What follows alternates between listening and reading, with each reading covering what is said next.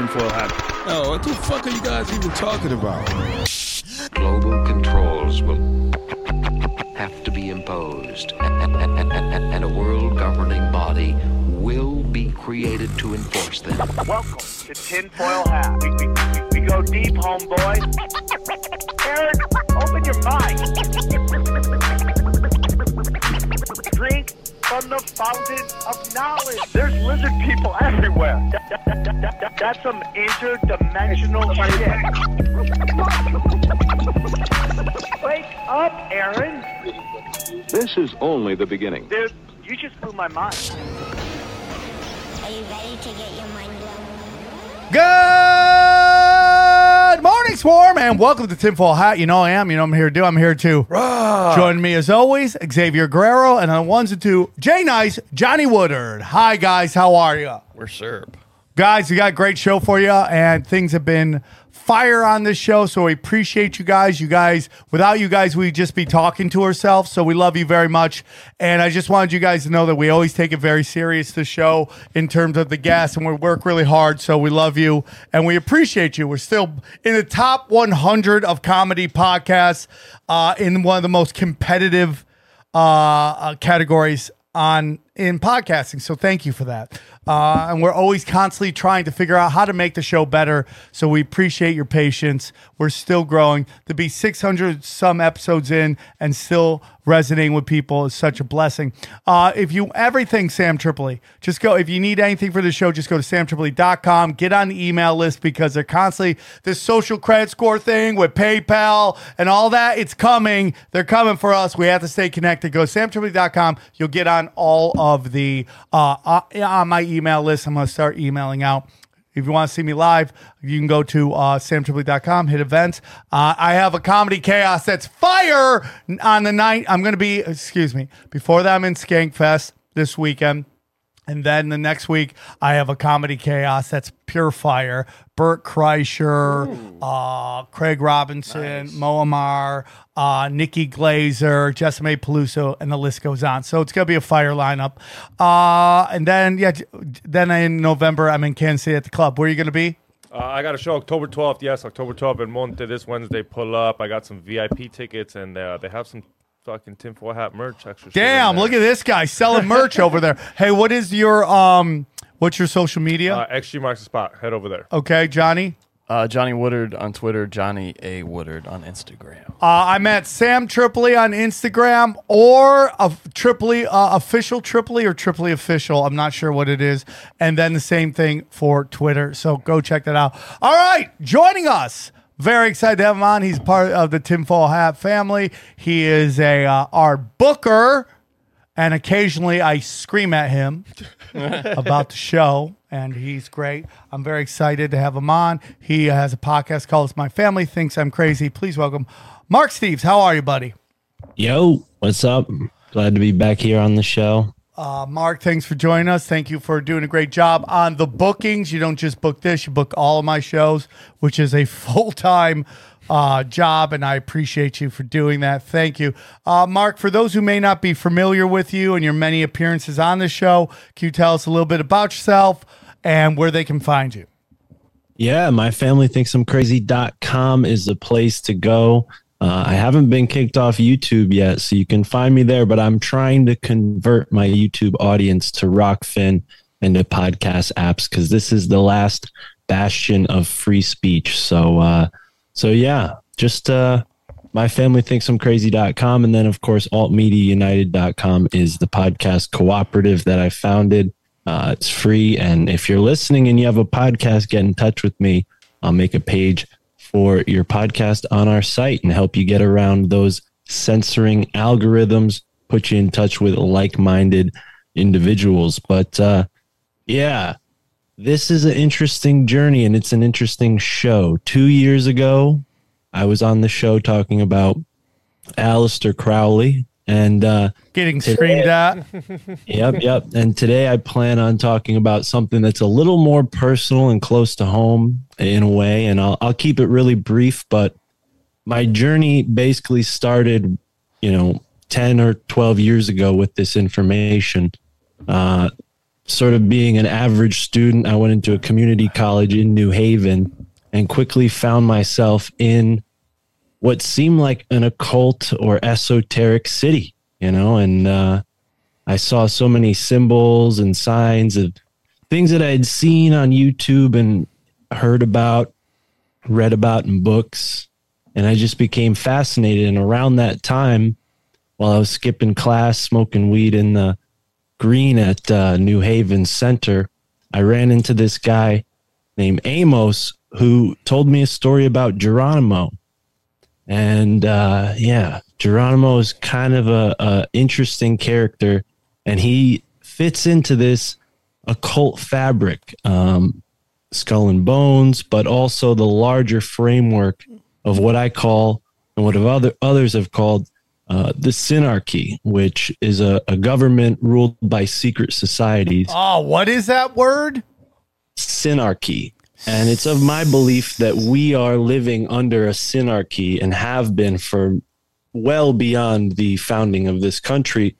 As a matter of fact, throughout this conversation, I hope to present some information that shows how the founding fathers and the founding fathers of the higher learning institutions like Yale University were all very a fascinated with the occult and b uh, aware and participating in secret societies. So It's uh, Yeah, it- it's super interesting. Uh this is a great topic for today because I I have this feeling, and I'd love to hear everybody's opinion on it, that we are in one of the most interesting times ever in terms of what the elites want and what the people want. I feel like more than ever since maybe let's say the Vietnam War that you are seeing a real schism between the elites push for their lust for war and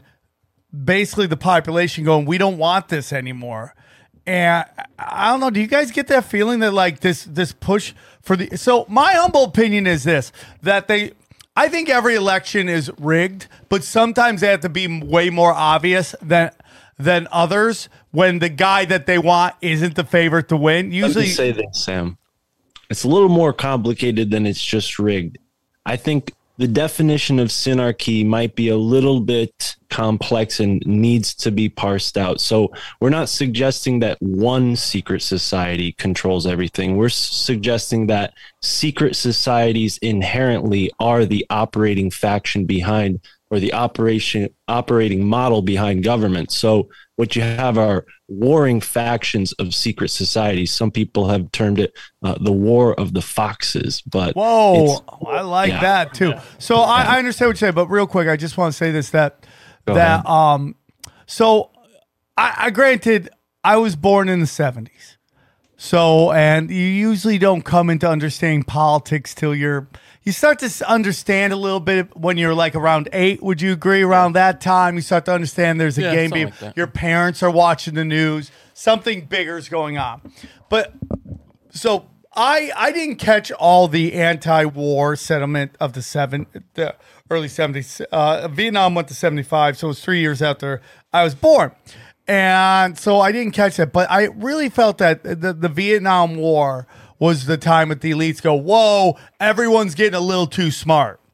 They're too in touch. They're too collective. They all, they all, the, the country doesn't want Vietnam. It was when and- Cronkite went to Vietnam and came back and said, "Hey, this thing's toast, man." That was like the first time, really, that you'd gotten that from mainstream news, you Right, know, where they, right. uh, you know, I mean, But there was a sentiment across the board that this was a bad war. Like liberals were liberals, and and people were like, "I'm out. We don't want to do this Yeah. anymore." Yeah, yeah, yeah. Totally. And, and Burning we, of you know, draft cards, fog of shit. war. You've heard that that the Gul- Gulf of Tonkin was a giant lie. Then we saw we've had guests on talking about the the the opium uh, fields of Vietnam was what it was really about, which I I agree because then we saw that happen in in um in uh, uh, uh, Afghanistan. So the whole point is like I, I've never in my life seen this giant break between uh, this this gulf between what the elites want, the military industrial complex,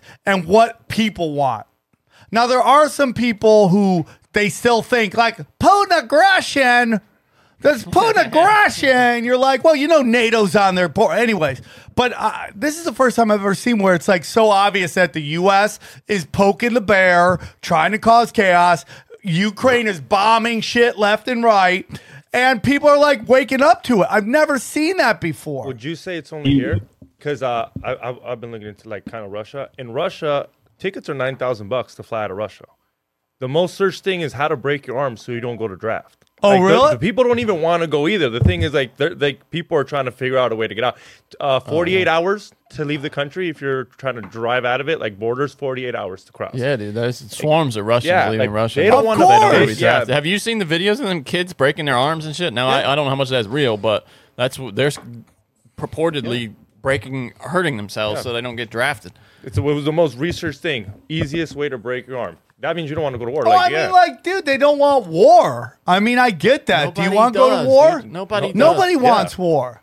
And so, like, we all know, and Mark will get back to this real quick, but we all know that if you studied Putin, that he was a Yeltsin puppet, and he was Yeltsin's guy, and he was getting his dick kicked in and he decided to have that that false flag in that movie theater that got the nation behind him. So he he used some globalist deep state shit to change the way to manifest the Russian people to vote him in. Well, also what they did to Yeltsin to get him out was just they did this whole smear campaign to make him like a drunk. Remember all that shit with him sloshing, Yeah. you know, vodka around. That that was, dude. I, I really looking back on it now that that had that reeks. But he did call the Clintons KO. ask if they if if Putin was okay.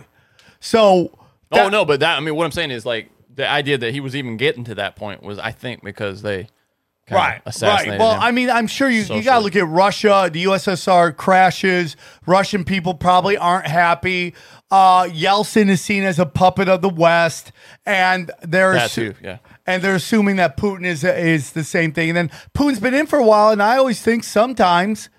The, the the the puppet thinks he's a real boy at some point, and we've seen that for a while. Where these puppets get in, they play ball, and then they get so much money and power, they're like, "Fuck you, I'm gonna do what I want to do." And I think that could be where Putin is. I'm not saying he's not, uh, you know, World Economic Forums or anything like that, but there's something seems to be going on here. So I think so. It's like again, going back. Long story long is that Mark is right. There are, have been these movements. Well, oh, oh, real up- quick. I just let me say this, Mark, and then I'm gonna let you go. Sorry. This is why I go. Sorry about this. I I I, I know this is a long rant. I'm gonna get my dick kicked in, but that is why the election I felt in 2020 was completely different, or excuse me, the year 2000 was completely different than any of these other elections that they because they really needed Cheney in the White House because they knew 9/11 was coming. That's my opinion, and this is why they mm-hmm. jacked the last election. We could have arguments about that. I'm saying Sam Tripoli's opinion. They needed Biden in to get those war hawks back in there to go to war with World War Three. I'm just imagining Joe Lieberman, you know, in, in charge on 9/11. Like none of this shit ever. You know what I mean? Like him and Gore running. Yeah, Yeah. it just doesn't happen. Yeah, I mean, you don't have you don't have Cheney taking over NORAD, that was that's the whole thing. Yeah, that's huge. right? So it's a totally different. Even though Al Gore is a puppet, he's not the same puppet. Yeah, he's for a different. So you're saying Trump wouldn't have gave him you wouldn't have gave U- Ukraine shit? I don't think. No, he was uh, trying to negotiate with them, and he was trying to work. He, he was having relations with Putin. yeah. Putin.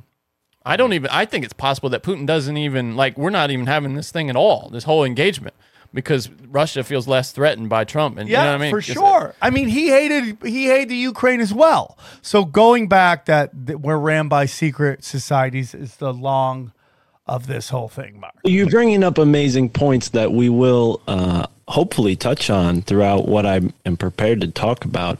So when we're we're bringing up the 60s and the 70s and this sort of awakening, this is really one of several great awakenings that occurred here in the United States. And I think when we interpret what's going on in, in global affairs, it's a lot easier to understand once you have a little bit of uh, background knowledge on who the players are and and what their uh, possible motivations are. It seems like the six days work is the secret society's ultimate goal, at least the ones that are uh, fixated on the Abrahamic religions, right? So we have this idea that, and most people are familiar with it through, you know, the more extreme variations of Christianity, that God will come and cast his final judgment. There will be a certain amount of people who will be saved, and the rest of the people, you know, will whatever will happen to them, they'll perish, right? So this has been a consistent idea and theme throughout society since Jesus Christ's death, right? This is something that initially the Templars kind of got involved with when they went back to the Holy Land and attempted to get a lot of the riches that were stored there after they had basically created their kingdoms in Europe. So you have the Crusades, which is a whole long saga that we don't have time to get into, but all of this leads up to the founding of the United States and the saga of the colonies. Now, today is Indigenous Peoples Day. It used to be known as Columbus Day. Uh, I'm wearing an indigenous uh, design right now on my shirt. My birthday is tomorrow. This is Happy very- birthday, buddy. yeah, this is well, thank you. This is a very important cause for me. And uh, like I said earlier, when I met Amos, who became my brother and my mentor, he taught me about Geronimo and how his skull was stolen from his grave. His grave was desecrated at Fort Sill by Prescott Bush. And uh, Prescott Bush obviously was a, a member of Skull and Bones. And this this was an enigma. I could not figure out why would they want his skull. What are what are they doing with it?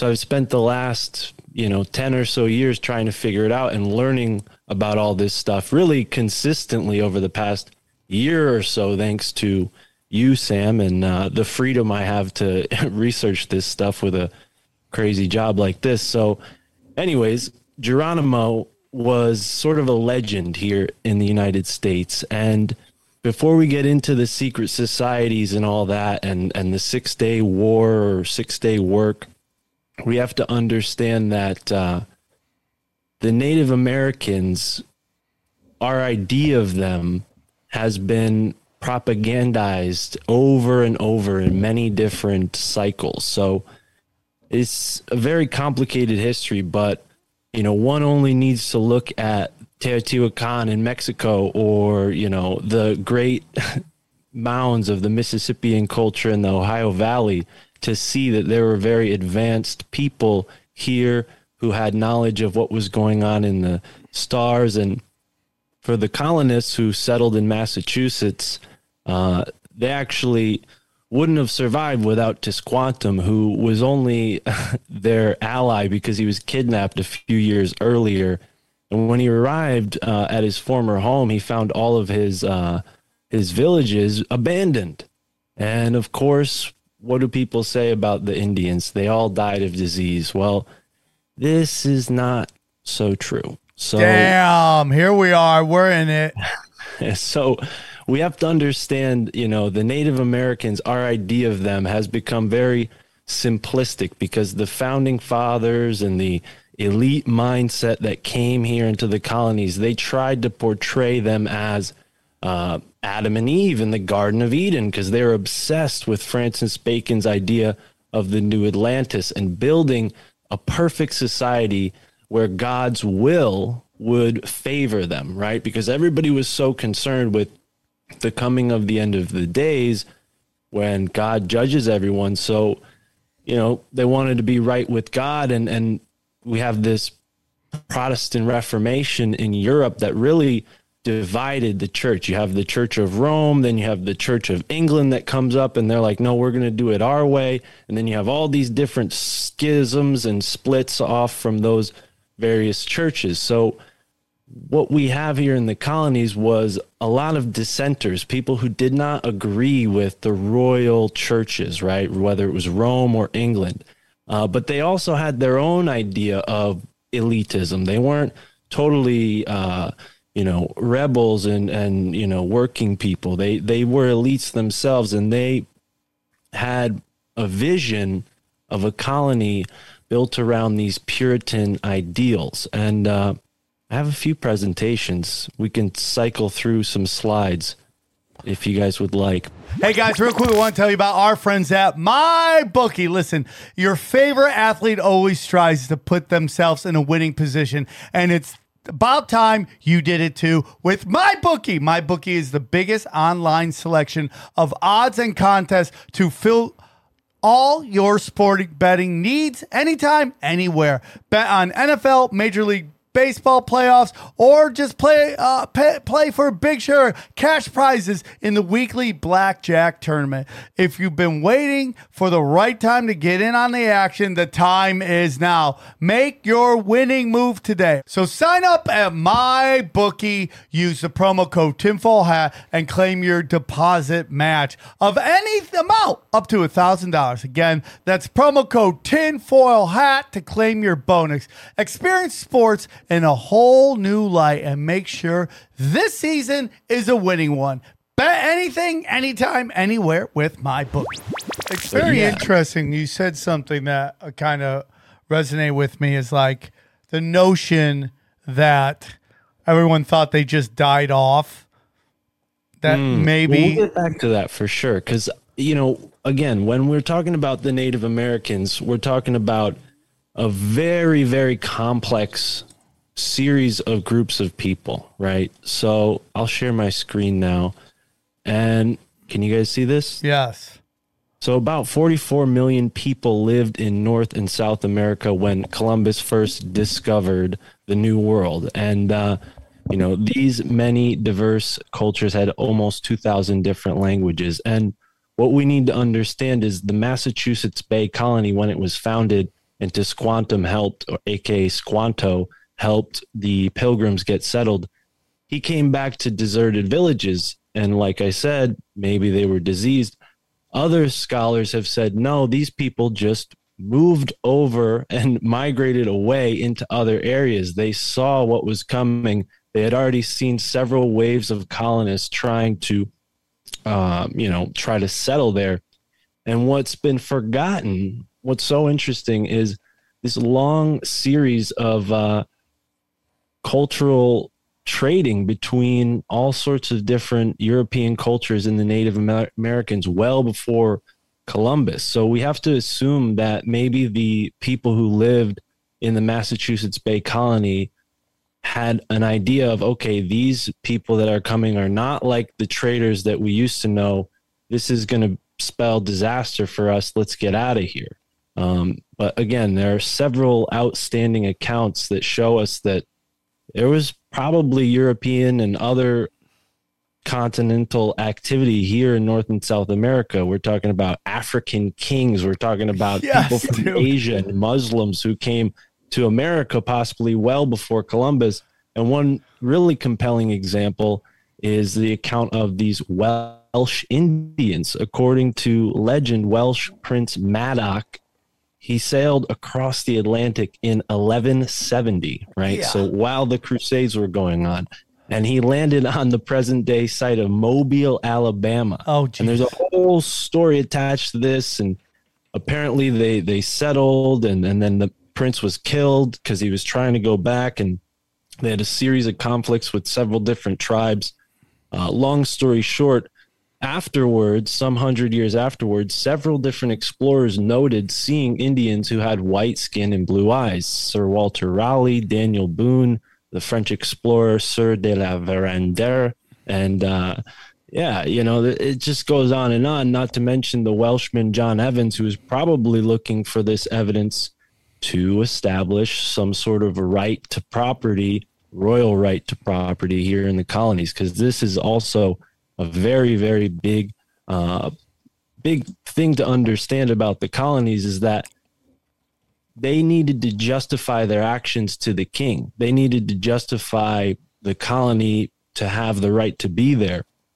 So all of these sort of trickery deals with the Indians, it it's complicated. It's not so much that the the colonists tricked the Indians; it's that they would basically do something that Skull and Bones kind of implemented hundreds of years later. And it's it's funny how history repeats itself because what you guys were talking about in Russia, we might be able to, you know, garner some more information if we look at cases like this where the Native Americans were turned against each other. Uh, in certain cases, they would take sides with certain factions of colonists, and ultimately, uh, they were not the victors. They were exploited by the colonists. But There's a lot Like to said- unpack here, dude. there's a lot. There's a don't to lot get to unpack here. We don't have And to get to it all. It's, well, you know, here's the whole thing. A lot of stuff that we're you're you're talking about is this belief that everybody was a savage back Mm. in the day. That we there is this notion that we descended from caves and we were all monkey smash monkey! Monkey make fire! Monkey make wheel! And they're like do we know that? Do we really know that we were that primitive? I'm not saying that we were we were the jetsons and we've just been made stupid but we don't know the timeline. We don't know what people were doing back in the day Everything they find pushes back the timeline to Every new discovery, they're like, "Oh wait, no, actually, people were doing X." And then when we discuss- two thousand years earlier than we thought. Right. And then we discover this new thing, and we always look at it through the lens of barbaric, like savages, right? So this is the result of several series of conflicts here in New England, right? Where uh, the colonists lost these series of conflicts with the Native Americans, but because they had to justify their right to be here, they lied and said that they won so that the the Native Americans seemed like they had all been decimated when in fact they hadn't had the attachment to where they lived that maybe was in you know the European psyche. They didn't they didn't make villages that were completely permanent, and they had a, a, a society that was very. Uh, there was a lot of exchange between people, right? Because if you stay in one place and, and, and only breed with your family, you're going to genetically screw yourself up, right? So Yeah. the Native Americans, they weren't particularly attached to any one place.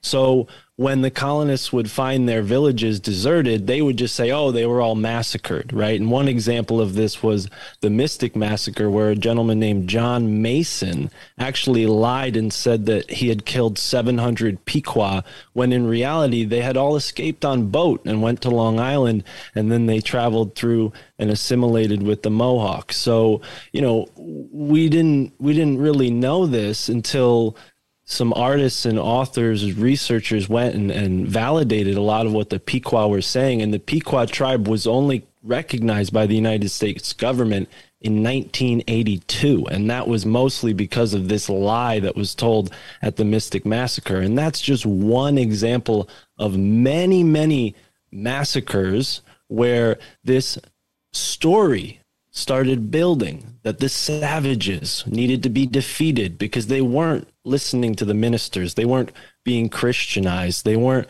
following God's rule. And what's interesting is a lot of the more intelligent colonists noticed that the Native Americans' religion had a lot of similarity, or at least they supposed, with Hebrew religions. They actually called the Indians the Jews. They thought they were Jews. So More you know, there's tribe. this- there's this whole yeah there's the whole concept of the lost tribe and that fits in with you know francis bacon's idea of the new atlantis and them creating this sort of um, template to build upon and It's it's interesting, dude. I mean, I, I I am I am I am Sicilian, okay, which is which is more basically. I I have more in me. The Moors came and they defeat. Think about that. The Moors came and defeated southern Italy. Like we're talking about an area that was formerly known as Rome. And they came in there and they beat southern Italy to the point that they breeded with Italians to create Sicilians. Yeah, And you- spain as well And we're supposed to just think they're just a bunch of like just ha ha ha ma ma club club, right? Like it's like maybe there's a lot more going on to these people than we want to believe. I mean, if you think about Or the we're Aztecs, being told. yeah. What, what do they say about the Aztecs? They were just chopping heads off, Yeah? left and The right, kill, killing people. I'm like, I'm not saying that's true, but I don't think the people that built that were doing that. Yeah, I don't think those people like dude, those are very complex things. If we've had guests on talking about what the pyramids really were, Power plants. power plants. So That's something you see repeated too throughout history. You know, the idea of barbarians. Yeah. You know, the Visigoths. Like uh, we're all, savages. yeah, yeah, we yeah. come from savages. Well, and what's interesting is Harvard College was one of the first uh, higher learning institutions created in the United States, and they had a whole school devoted to uh, teaching Indians, and several Native Americans uh, did really well. They they took up uh, the classical literature that Harvard offered at the time, and they were reported as being able to speak uh, in fluent Greek and uh, certain dialects of Hebrew. So, you know, we have this misconception that they're all noble savages. And really, this comes from the artists of the day who were portraying the Native American w- with these sort of Greek themes, right? They would portray them as Hercules with like, you know, uh, all of the native regalia, but, you know, in the image of Hercules. Much the same, you know, you guys have had conversations with uh, people who interpret the astrological uh, and the zodiacal symbology in art. This is what they were doing with uh, the Native Americans, and it kind of confused the actual history and uh, the brilliance that was in their culture. Um, you talked about the pyramids, but we should take a moment to to contemplate the mounds and the fact that here in New England there are thousands of stone structures that are still not really accounted for. So uh, many people who live in New England or come to New England are familiar with the stone lines, the stone walls that just basically frame the whole of New England. They're they're like fences, right? There's just these sort of old stones piled along in these rows and some people said that you know the Indians were were slaved by the colonists and made to build them, but the truth is there's a lot of archaeological significance in these stone structures, and uh, the Native Americans had a lot of techniques for farming that uh, the colonists took advantage of, and and now of course we have the the chemicals that deplete the soil of all its value, but back then they would use these stone chambers to change the electrical properties of the seeds that they were planting to double or triple the abundance. So much like what Matt Rusky was talking about uh, a week or two ago on this show, uh, the Native Americans were integrating those types of concepts into their agriculture. So definitely not uh, simple people, definitely not Stone Age people as Yale characterized them. Uh, and you know, you said there's a lot to unpack here, which is why I wanted to focus mostly on New Haven. And New Haven is is where Skull and Bones found its home. And I don't think that's a coincidence. New Haven, New Heaven, right? New Yeah, Heaven. yeah, I got you. I see what you're doing there. But also Haven means harbor, and, and New Haven harbored the two judges who signed uh, King Charles II's death warrant. And these judges just so happened to hide in several of the sacred Native American locations uh, that are not just here in New Haven, but around New England. Obviously, uh, a stone chamber tucked away in a hill is probably a good way to hide from. So, uh, so why were they hiding? well, they they signed King Charles II's execution, right? So what you have to understand about Oh, the. Royal Church of England and all of that is they've con- they've conflicted with each other over religion, right? There's this whole pr- Protestant Reformation where Oliver Cromwell took over and created what's now basically what became the government of uh, England, right? They have the Parliament at Whitehall, and then they have what we consider like, uh, you know, a symbolic authority with the Queen or now King Charles. Uh, but either way, all of that is very complicated and it carried over into the new world these disputes uh, protestants versus catholics versus anglicans versus you name it. And the protestants what's interesting about them is that they accepted a lot more of those hebrew ideas. They accepted a lot more of the There they accepted more of the kabbalah the tree of life. And uh, we have this misimpression or, or malimpression that in New England, they were all puritanical and they hated witches and magic was terrible. As a matter of fact, most of the church ministers were magicians themselves, and they were uh, hoping that God would favor their magical acts in creating this new society. And they favored things like healing because, you know, in the new colonies, they didn't have their footing yet, they didn't have agriculture yet, and there are a lot of new maladies and diseases and battles. And so, shamans who now are very famous for dispensing drugs and you know we have this whole culture of the native american that's been sort of commercialized to to be like this shaman who gives you psychedelics and offers you a trip and but but back then it was much more sacred and, and sanctified and the shaman would be sort of like uh, a leader within the tribe. He wouldn't be the leader but he would be among the leaders of the tribe. And uh, shamans had several different ways to heal people one of which was uh, sweat bath which you know sweat baths are still uh, used today for for many different ailments. But uh, you know all of the herbal remedies that the shamans and native americans were using here in the new world were transferred over to the colonists. And the colonists integrated these ideas into what became harvard and yale. What are harvard and yale known for today? They're incredibly you know uh, wealthy medical establishments. So Yeah. again back to this idea that history repeats itself right? You have these native americans offering all of this wisdom of the new world and none of the credit is given to them as the colonies grow. And uh, as a matter of fact this is sort of a ritualized process and several founding fathers and, and members of yale and, and so on were part of secret societies that carried over these ideas from the ancient world uh, ideas that the Romans used to Christianize the pagans, and they attempted these things here on the Native Americans. That's why we have all of these mound sites across the country that have been gridded over and cities built upon them. Cities like Washington, D.C., cities like Cincinnati, Pittsburgh, Philadelphia, New Haven, Connecticut, Boston, Massachusetts, New York City, Albany. uh, The list goes on and on. And all of the Ivy League schools are located in specific locations Yes.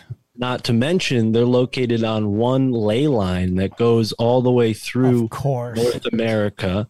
Uh, the the ley line has been called by Peter Champoux, past guest on the show, uh, the Acadian ley.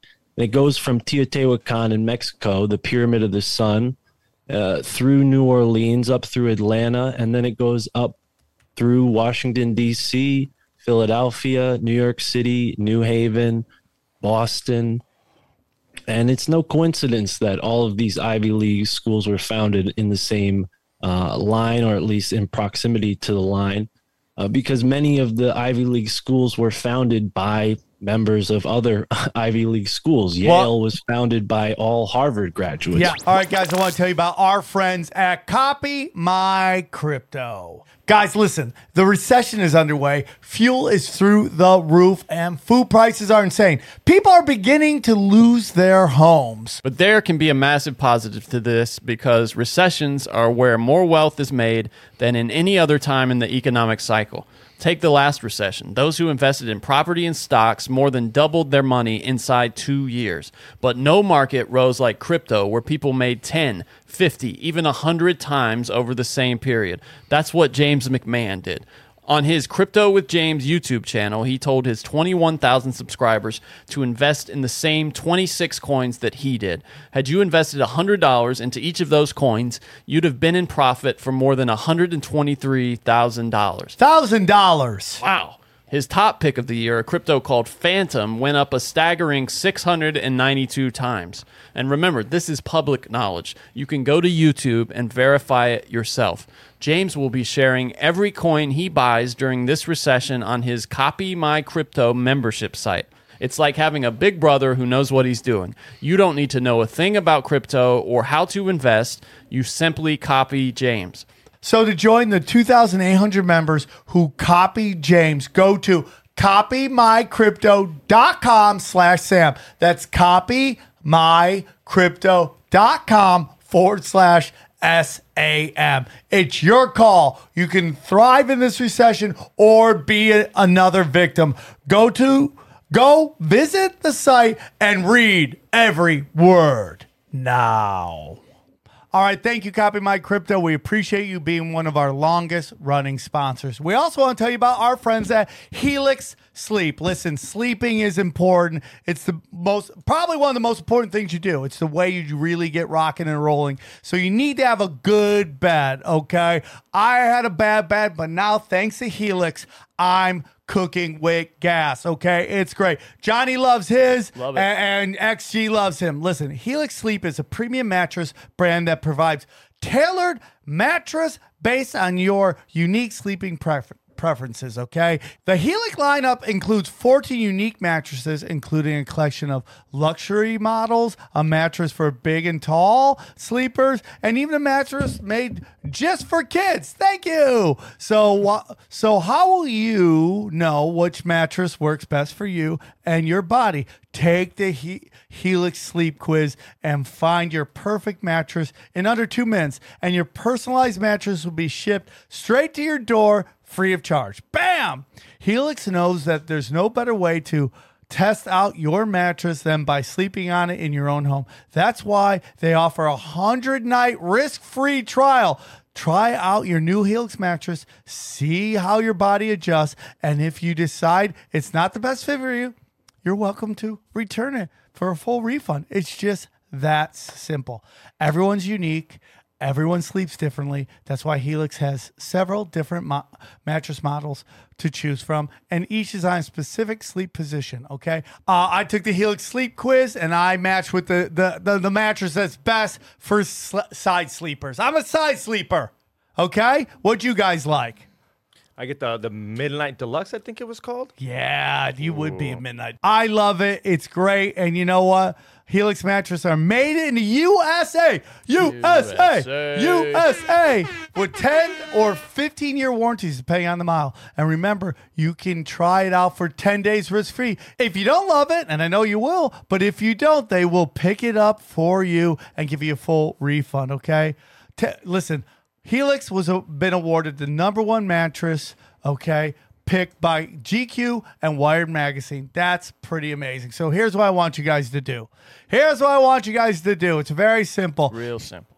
Helix is offering up to $200 off all mattress orders and two free pillows for our listeners. Go to helixsleep.com slash tinfoil. With Helix, better sleep starts now. Thank you for sponsoring the show.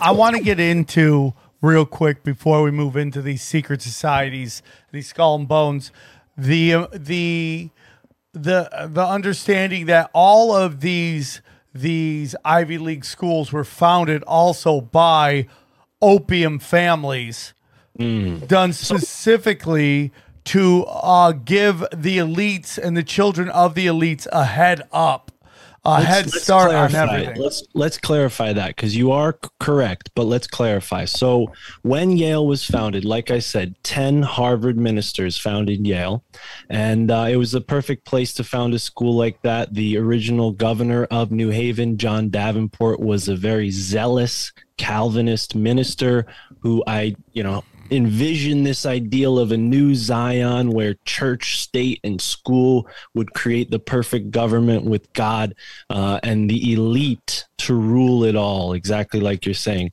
And why would they pick Elihu Yale as opposed to da- John Davenport for the namesake of this school? Well, a man named Jeremiah Dummer, who uh, actually was the main sort of benefactor. His of last Yale name was in- Dumber. Dummer. He couldn't. He wouldn't work for a university. You wouldn't want to go to Dummer University. So they they Dumb, chose Dumber's actually Yale. based on him. His, his brother was dumb, and he was dumb. Yeah. Well, I just, I've always said these people with these weird last names, why do they pass it on to their kids? Like, uh, why don't you go, okay, enough. We're not going to be known as the Dummers. Yeah, yeah, okay. totally. I'm going to make up a new name. Well, add an R in there. You're the drummers now. Or like Much when better. somebody like somebody's last name is Dick and then they name their kid Harry. You're like, why would you do that to your kid? What are you doing? So Yeah. so Dummer actually he was like the guy who who kind of knew all the cool people to get involved, right? So he knew who to involve, and he involved Yale to to fund the school, and that's why we call it Yale today. Elihu Yale, who was born born in Ma- Massachusetts in Boston, uh, he actually lived most of his life in England, Wales, and India, and he was a slave trader. He was a governor of the British East India Company at Fort St. George, Madras, and he was so corrupt that the British kicked him out. Of all people, uh, he was too corrupt for the British. So Bro, listen to this, man. You, This you, is the guy. Here we are, another slave trader starting a school where racism is like the worst thing ever in the history of time, right? I And mean, and now the- you got these Nazis. Everyone's working with Nazis in the Ukraine, and they're like, "No, he's a Nazi." I'm like, "Your boys are working with the Nazi." Like, they're like everything is being exposed for what scumbags they are. Whether it's Camel Toe Harris's family working in the, in the slave trade, or or I think Biden's family had slave trade backing. The lady in the lady in Canada who closed down the accounts of Canadians who backed the truckers, her mother or grandmother. What? There's pictures of her with Hitler. Really? Yeah. It's unbelievable. It's just like unbelievable. Like this is what I'm saying. Like all is being exposed. So this is this is the setting in which Skull and Bones finds its place. To your point, Sam, uh, major hypocrisy, especially considering Yale's recent track record, but it fits right in uh, with Skull and Bones and, and what their idea for the world is. Very in line with Look what what we're Isaac. Newton's nickname was. So, all right. So let's explain this. So, not only did uh, Jeffrey Drummer recruit slave trader and opium dealer Elihu Yale, uh, he recruited Isaac Newton, the last of the magicians, president of the Royal Society, uh, and he also uh, enlisted Richard Steele, member of the Kit Kat Club, which was one of the many Hellfire clubs in London, uh, along with Count Saint Germain, who you guys spent a whole episode discussing uh, his very mysterious life. Few people know that Count Saint Germain was possibly a friend of Napoleon Dynamite, and even fewer people know N- that Napoleon Napoleon Dynamite, Dynamite, the yeah. movie. That's and amazing. Napoleon. Bonaparte. Yeah, Okay. well, that, Boy, That is- that's now that would have been the coolest fact ever. my cousins uh, used to call me Napoleon Bonaparte, so or Dynamite. So that was a Freudian slip right there. That would have been the like- best. I looked like Napoleon Fun Dynamite fact: when I was a kid. Richard so, Steele anyways, related to the Napoleon Dynamite. who knew, man? Who knew that? I'm sure you go far back enough. There is some I, connection. that that Illuminati fuck. Yeah. Napoleon, I knew it. So this is this is the stage that we're setting, and Johnny just hit the the highlight word that we're going to get to Illuminati and how they play into this picture. But the Royal Society, it's important to understand the Royal Society is sort of like the precursor to the Freemasons. It's a Rosicrucian idea. These are the men who I envisioned the university. Right at, at the time, there were universities and uh, there were medieval universities, and they were sort of teaching people crafts and trades and things like this that that grew into the the companies and corporations that began to dominate the British Empire. Uh, so when we look at Isaac Newton as his role funding Yale at its beginning, you have to understand that even though Yale outwardly appeared to be this puritanical by the Bible institution, Isaac Newton was its founder. These people who were Puritans, they were interested in the occult. They were they were away from the church that told them the occult was bad because only the king could practice the occult. So again, Richard Steele, Count of Saint Germain, Saint Germain could have possibly been uh, a a friend of Napoleon Bonaparte, and fewer people know that Napoleon Bonaparte uh, he considered this Saint Germain character sort of like a spy and a traitor at one. And uh, there was a guy in North Carolina who claimed to have, or well, he was basically said to have been Saint Germain, uh, who who lived out the rest of his life after his battles with Napoleon Bonaparte in North Carolina as a school teacher.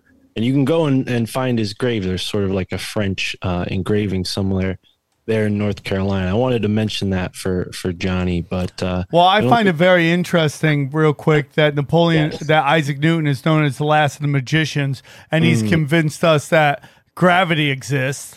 And what gravity is. You know, complicated to you know because when we look at a character like Isaac Newton, you have to understand the environment he was in. Right, it was very you know they were worried about people studying the type of things that science was, was developing into. Right, this was all considered a cult to the church, science and all that. And and by the time the Royal Society and the Rosicrucians and all of them had really um, taken the center stage in the Enlightenment, this uh, you know, control of the church was starting to wane. And that's when you see the church start to create organizations like the Jesuits to to gain control back. Uh, even though the Jesuits do have an older, So uh, much longer lineage, that's when they sort of came into their full prominence. So Yale founders, you know, they're they're definitely deeply connected. Um, you know, they were involved in Christianizing Indians. So again, the hypocrisy. All of these students today are whining about colonialism, yet they go to a school named after a slave trader, founded by people who believe that the Native Americans didn't deserve to believe their own beliefs. Um, so yeah, and and not to mention the Yale seal is not only sort of connecting a few dots here with the whole idea of being in the new heaven. We're talking about uh, a symbol here that was used on Aaron's breastplate in the holy place.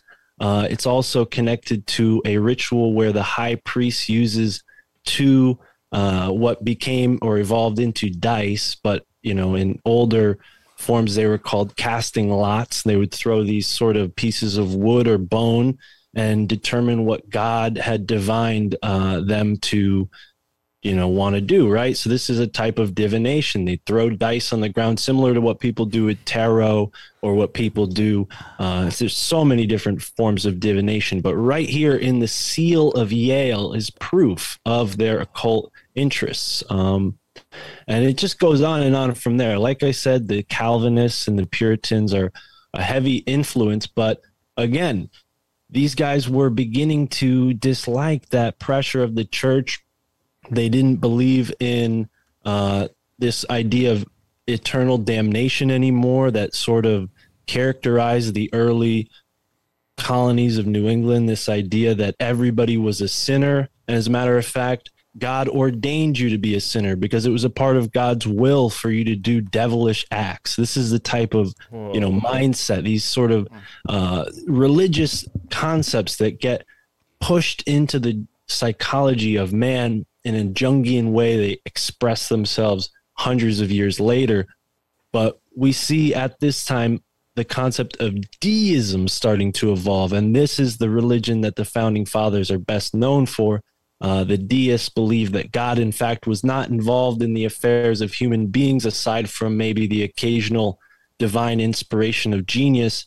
Uh, they believe that man was here to embody God and, and act out God and actually even uh, try to recreate God and become God themselves. So, this is the sort of uh, new age precursor to what really boomed in the last 200 years of people uh, with the new age and new thought movement. Yeah, But- this new thing that you uh you can become God that becomes very story of Well, Lucifer. a very Whatever the story of. Lucifer is, we've heard mon- many different beliefs on that. You know about the bearer of light. Then was he casted out because he wanted to be God? Fallen angels, all that stuff, but. That gets into that that you could be God when we're already a part of God, right? I mean, that's my opinion. we have Thomas Clap here, and, and Thomas is the considered kind of like the first president of Yale, last preacher minister of Yale, because Yale was, like I said, Puritan and and uh, comprised of basically religious teachings. Uh, he brought in, you know, more scientific mathematical courses and things like that. He actually invented uh, or built in America the first orrery, which is a hard word to pronounce, but it's this little thing down here that uh, people use to sort of uh, create a model of how the planets move. So these are the ideas that, that these guys at Yale were, were thinking about. You know, they're very much a part of this scientific enlightenment. And uh, Thomas Clap invented or, or created founded the Linonian Society, which basically is Yale's oldest secret society. Uh, he was friends with ben- Benjamin Franklin and awarded him a degree at Yale. And uh, you have to imagine that Benjamin Franklin going to these hellfire clubs in London where literally these men would do the most blasphemous things possible because that was in fashion at the time. Like I'm saying, the church had become unfashionable. They were sick of their tyrannical rule over the minds of men. People were getting smarter and learning more about science and things like this.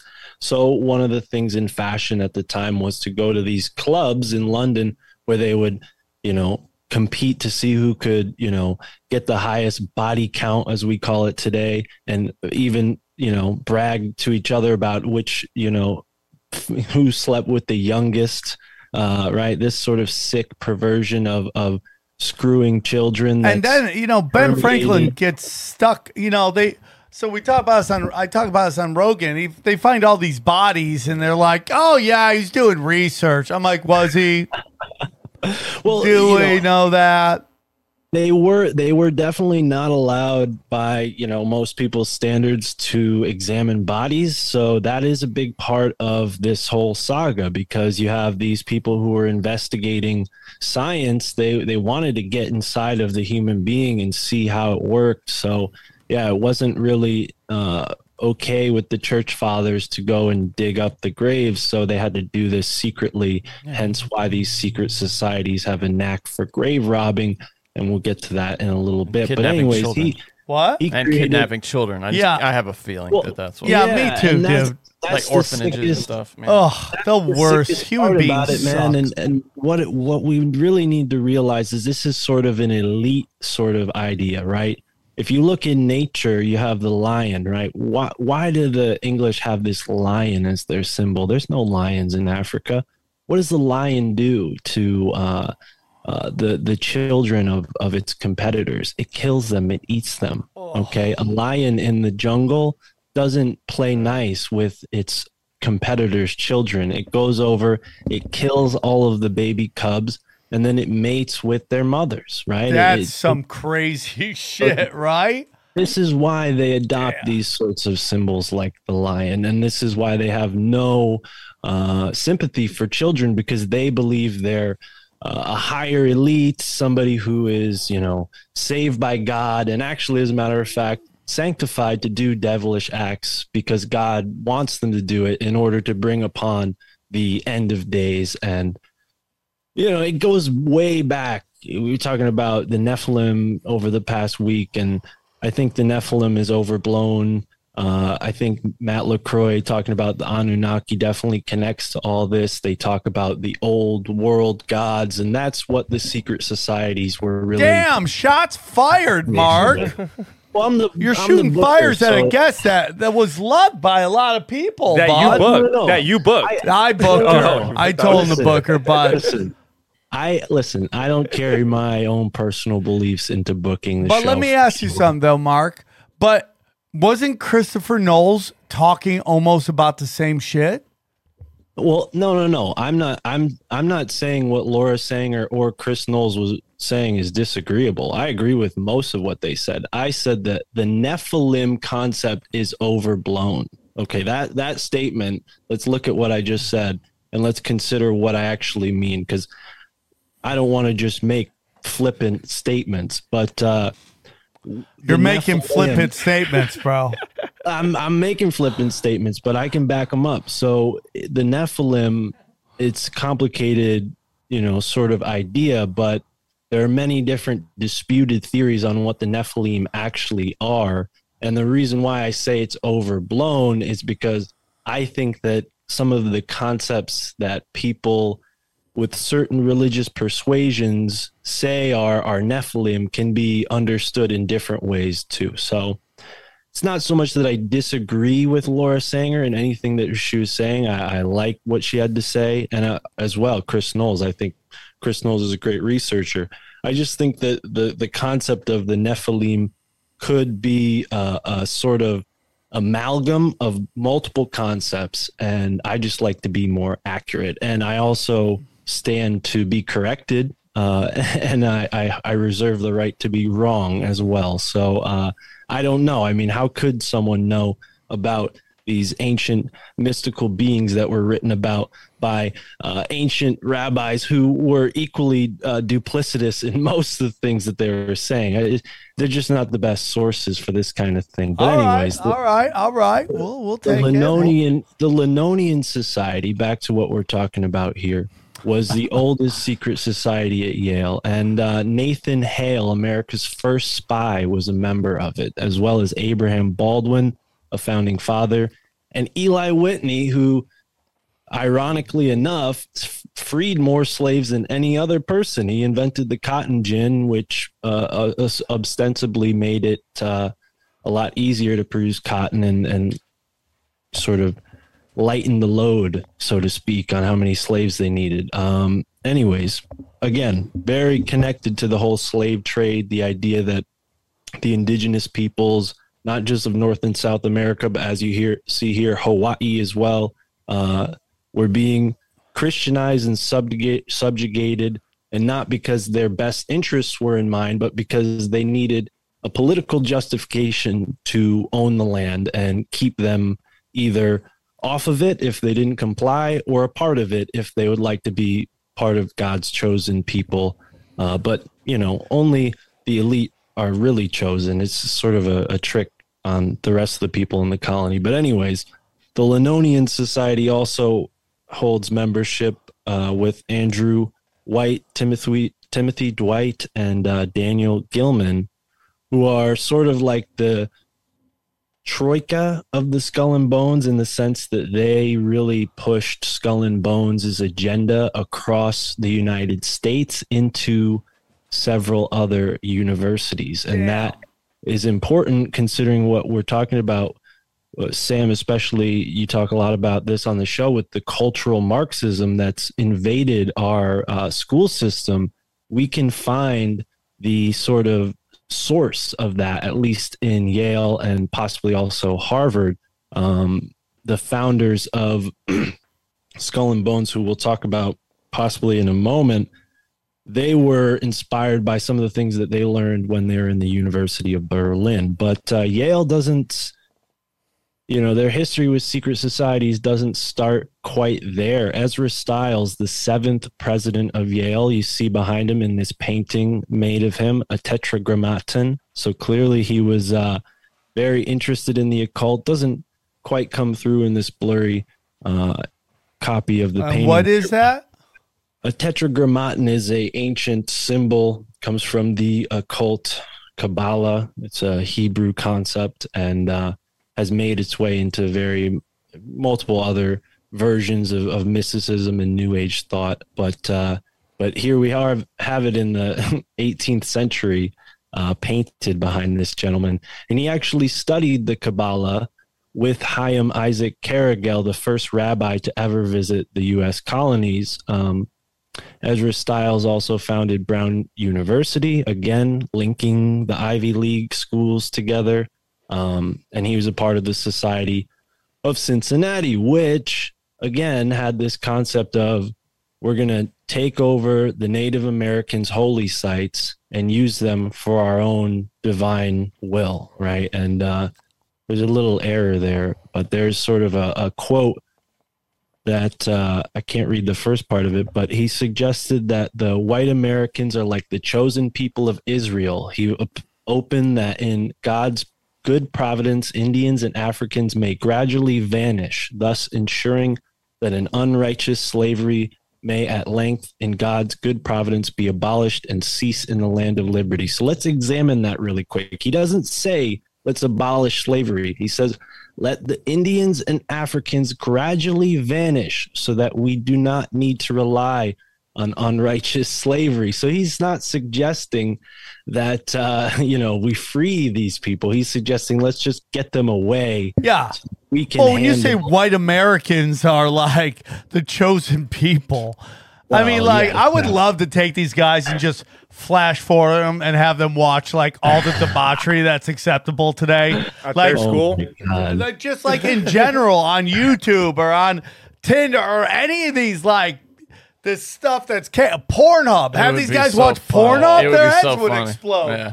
Like if you go back in time and have that dude watch Pornhub, Dude, they had women that, that Wow, covered their ankles. I mean, they didn't see a strange woman's ankles, they bro. would explode.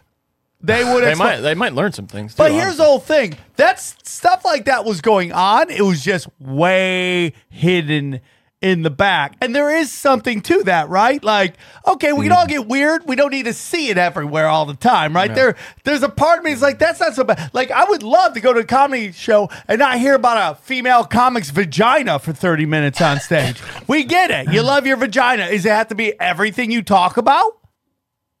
Like I had this gay comic open up for me in Atlanta, in Alaska. All he did was talk about his beehole the whole time. It's like we get it, we mm. get it.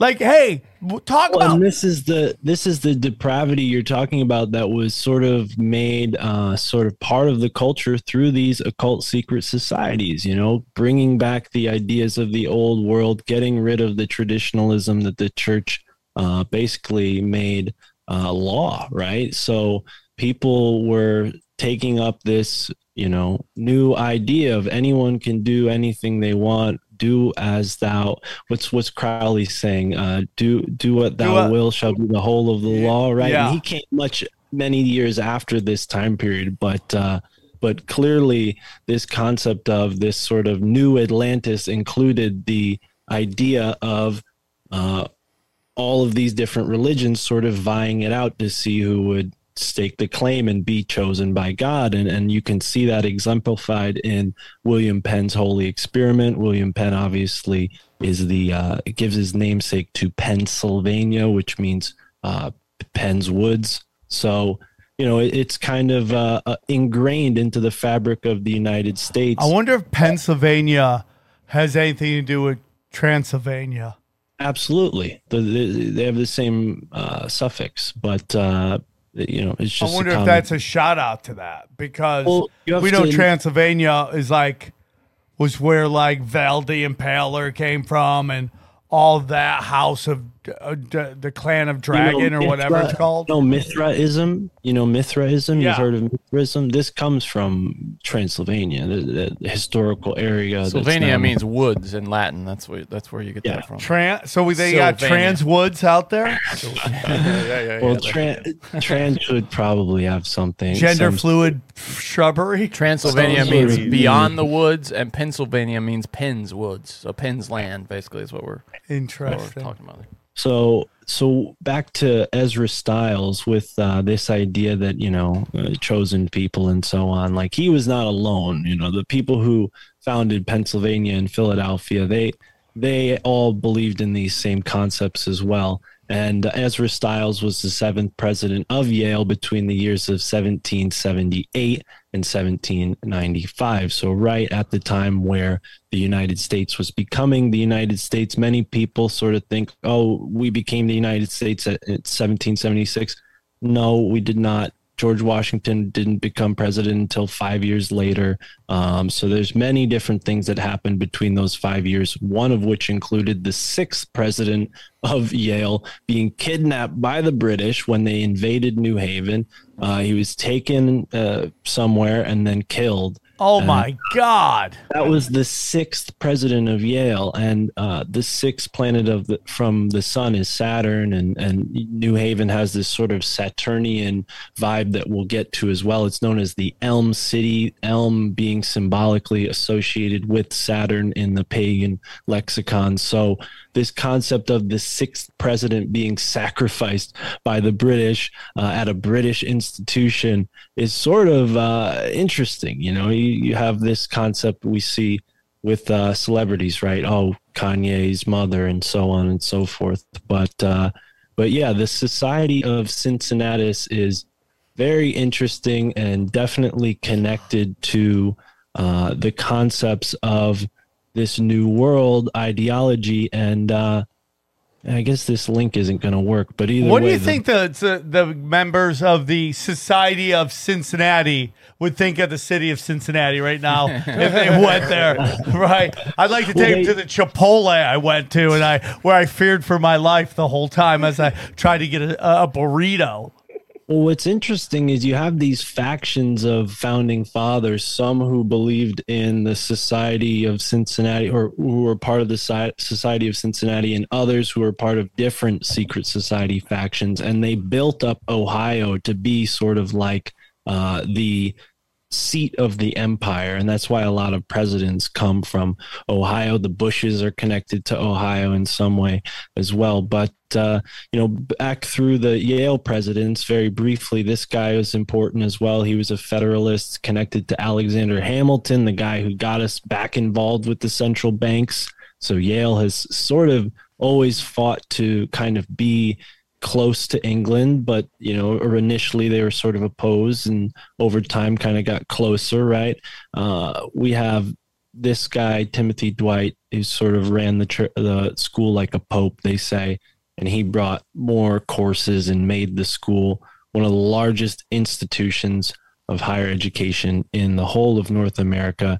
He also wrote a poem called The Conquest of Canaan, which is in line with everything we just described about God's chosen people conquering this new holy land. And uh, then we have the Brothers in Unity, which sort of is a response to the Linonian Society or competitor to the Linonian Society. It's also important to note that the founder of Skull and Bones was a part of this uh, debate society, and they operated under Masonic secrecy, which wasn't the norm for the debating society. So this was sort of like the first actual secret society, even though we would consider the Linonian Society uh, maybe secretive as well. But it's interesting to note that the first mayor of Los Angeles was a member of the Brothers in Unity. So uh, definitely goes all the way over to LA. And for the almost the entire course of Skull and Bones, they've had a significant amount of members who are based in Los Angeles. So it seems like there's a connection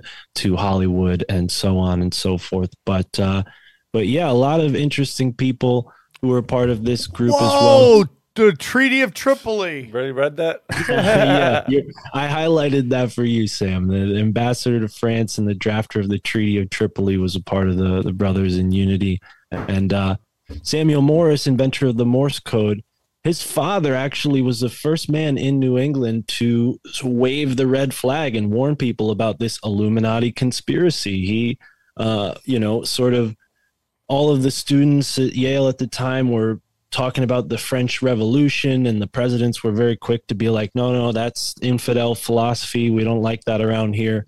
But uh, it seems like there was, again, this factionality of secret societies where one secret society had reign of Yale, and then another was starting to blossom as France sort of gained steam with their revolution. And, uh, and this guy Jedediah Morse, he is the father of American geography, so he's not some just random nutbag.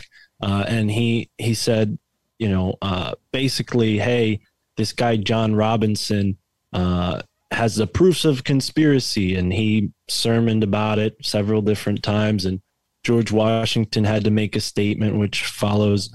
It's very double speak if you guys would like me to read it, but it says, It is not my intention to doubt that the doctrines of the Illuminati and the principles of Jacobinism had not spread in the United States. On the contrary, no one is more satisfied of this fact than I am. The idea that I meant to convey was that I did not believe that the lodges of Freemasons in this country had, as societies, endeavored to propagate the diabolical tenets of the first or pernicious principles of the latter. So he's basically saying, you know, yes, the secret societies are here, but I don't think they're as bad as John Robinson says. And and at this Says the time- guy in the secret society, right? right, Uh, right. they're, they're not bad. I, I know most of them. I mean, loosely. No, I'm not part Well, of the dude, uh, like you know, you know it's bad even now because remember how weird John Kerry and Bush got when they were asked about those things. oh They yeah, got and, and so then the weird, one man. reporter died like shortly Yeah, after. I mean, they got it's those those those societies, and I imagine back then too, when when we knew less about the nature or, uh, of you know the reality, uh, that they had even more sway on people. so weird, dude. It's so weird. And like, yeah, there's all this Freemason symbolism. And I think it was you, Mark, that told me like when a new uh, president gets sworn in, there's like a a weird like weird like ceremony that's done to some like dark entity that nobody knows about. It's ah. like it's But, okay, if that's true, do you think they would would have done it to Trump or skipped him? Be like, hey, we can't give it this fucker. probably did to him too, dude. Yeah. Oh, he's in. Oh, for sure, dude. There's no way you get up to be like a landed, you know, billionaire in New York without. In the most corrupt Yeah, bro. industry, which is New York City real estate. He's been in Well, every again, dark what's, corner. Up what's there. interesting about this saga of secret societies? Mark, is the sun getting closer to you? it is kind of annoying behind me, isn't It's it? It's okay. It's just it seems like you're getting getting closer. I just have like a halo around Yeah, me. Yeah, you do. Look, you're doing the Lord's work. You look heavenly. You do look heavenly, Mark. Yeah, I gotta get a new video web camera. But anyways, so you know we have this concept of uh, of the new world and all of this, but the secret societies vying for control of it. You know, they they take turns and they're battling with each other. So I don't know if if maybe some presidents get sworn in that way. Uh, I, I wasn't the one who told you that. If I did, I don't remember. Uh, but the uh, the thing is, uh, you know, whether or not Trump got sworn in eh, under some occult ritual, it's like, well, who is he associated with? You know, uh, Steven Snyder seems to have done a lot of research. He was on the show uh, recently talking about that. He's written a whole book about Trump and, and his connections. I personally do not begin to to know anything about Trump.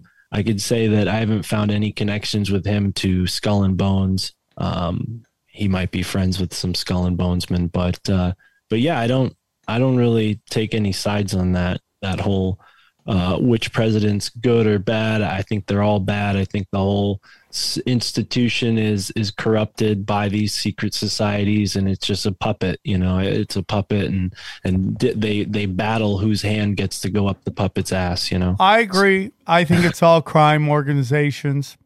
And, you know, it's just like, who do you want more? I mean, I, I, I mean, does anybody like what Biden's doing? I mean, it's just, there's no hope, man. I don't know why, but it just seemed like there was more hope with Trump. I, I will say, it seems that Democrats at least have turned around on him a little over the past couple of weeks with the you know the marijuana thing, and then him. Yeah, working. that's my favorite thing. I'm going to release 6,000 you all people. from these laws I created and my vice president push. When you it's know? only federal, I mean, you know, six thousand people. It's, a not the untold.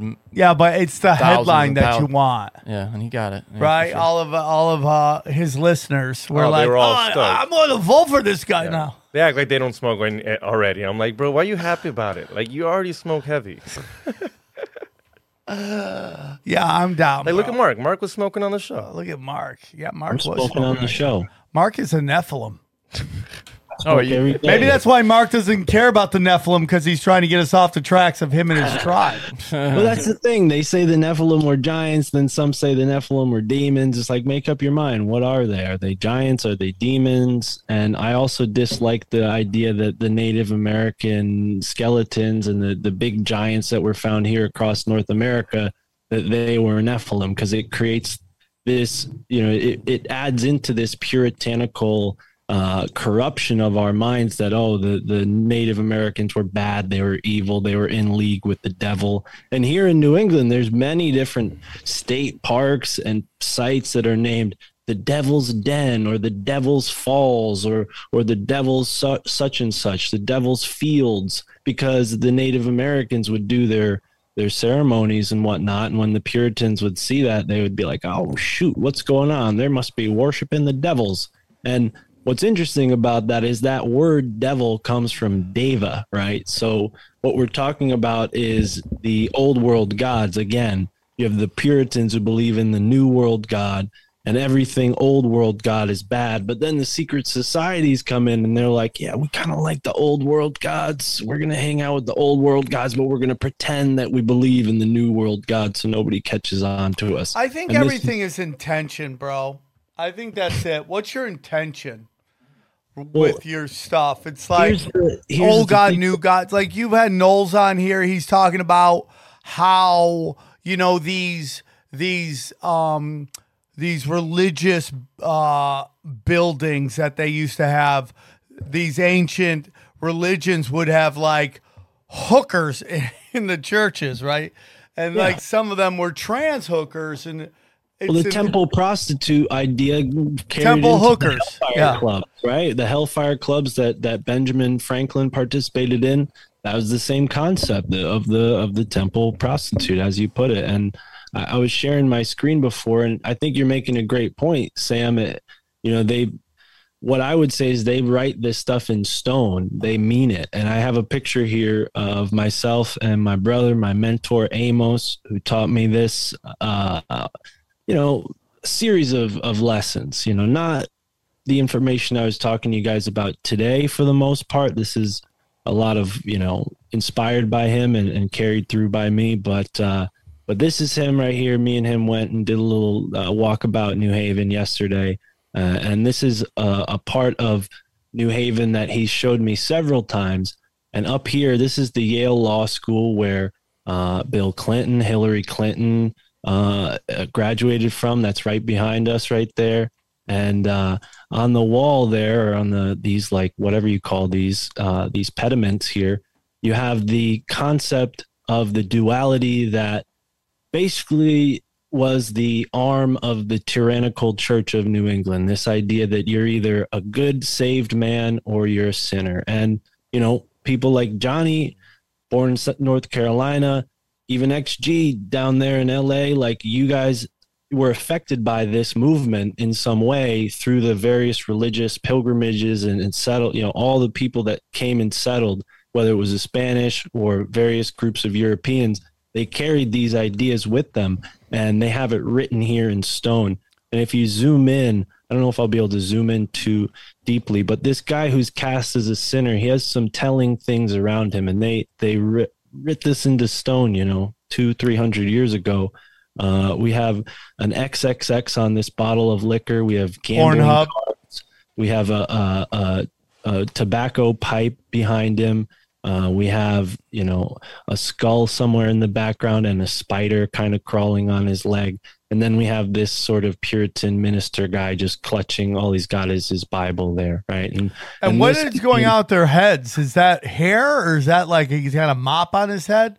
Yeah, that's hair. That's just hair. I mean, this is you know this is carved into stone, so they can't get too crazy with the details. But But uh, but here's here's a really interesting part of the graveyard. It's a picture I took last week when I took a little walk around a graveyard. I'm uh, not the typical guy to go and do that. I'm not, you know, one of these. You're not a typical guy who takes pictures in graveyards. No, you know, I'm not one of these dancing in the under the bridge goth types that goes and hangs out in, in graveyards. But uh, but I did do some picture taking here for research purposes because this graveyard here in New Haven, uh, it was known as the Garden of the Dead when they created it, and uh, and what's interesting about the Garden of the Dead is they have uh, several incredibly well-known people buried here. It was the first cemetery of its kind ever built in America, with paved streets and uh, sort of separated burial plots. Before people were just sort of buried in a pile uh, in, in one massive location. They'd keep you know digging Yeah. a new spot, put a couple. This couple. guy's people taking up there. all the room. So yeah, so this is sort of like the again adding to this elite psychology that was ingrained into New England and carried through in the the motivations of secret societies like Skull and Bones and these guys buried here were basically like some of the most, you know, in the terms of like Oh, there's multiple people in this area. Yeah, there's uh, this is a whole family and they're ah, they're they're buried around this guy Samuel St. John, and this is sort of a mystery because Samuel St. John was not uh, related to these people. And why are these people important? Well, the Sheffield family, they were the operating faction of of Skull and Bones that successfully usurped control over Yale in the 1800s. So Skull and Bones was created in 1832 uh, when there was this sort of anti-Masonic fervor going on in the country. William Morgan published these papers on the Freemasons revealing their secrets, and the Freemasons literally sent him up the river. Uh, they found his body two months later, uh, and and it caused an uproar throughout the United States. It sparked the first uh, third party right? We have the anti Masonic Party. Um, one of their candidates, uh, William Wilt, or I forget, Wirt, William Wirt. His skull is now held in the tomb. He was one of the only anti Masonic candidates to ever run for president. But no, long story short, all of the country was really scared because they realized these secret societies had so much control. They had the ability to kill and silence this author. Uh, the whole state of New York was controlled by Freemasons, all the way up to the governor, and. Uh, and all of these sort of groups that were a little bit more public went underground, and that's when you see Skull and Bones evolve from groups like Phi, Kappa, Beta, and Delta, blah, blah, Epsilon, all these Greek letter societies that, again, developed around the debating societies and the other elements of these colleges that were being built, the university system, which was invented by Rosicrucians.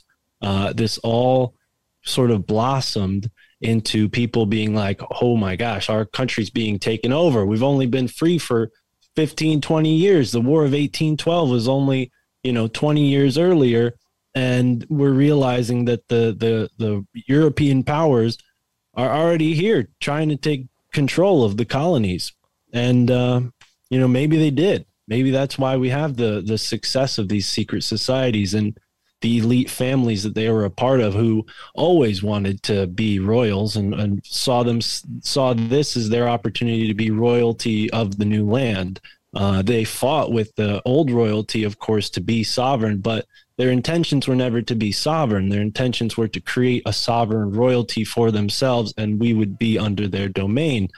Didn't quite work out for them. We got the Constitution, and we have my home state, Connecticut, to thank. Connecticut doesn't get a lot of uh, props.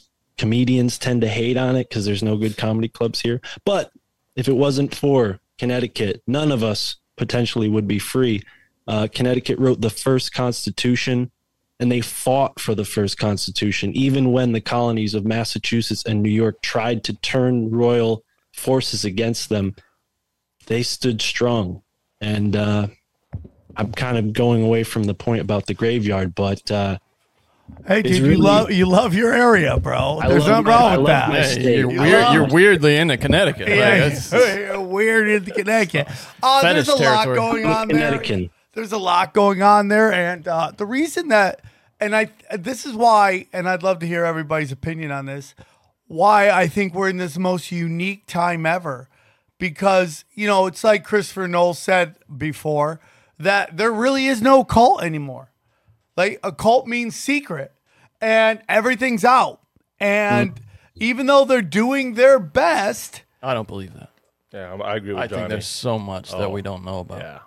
let me let me Like say what? this sam That's the point, dude. I, know, I, I don't think, know. I, I think I think all of you are right in a way. So what we're talking about here Nice with the try, Mark. university system and the and the secret societies, we're talking about uh, m- the revitalization of the mystery schools of Greece and Rome. Right? What were the mystery schools? The mystery schools were not. We'll teach you about all the things that are mysterious in the universe. No, mystery has become mistranslated. The actual word mystery was spelled with an I, not a Y, and it had a different uh, definition than what we now consider mysterious. Uh, the original term mystery was to craft.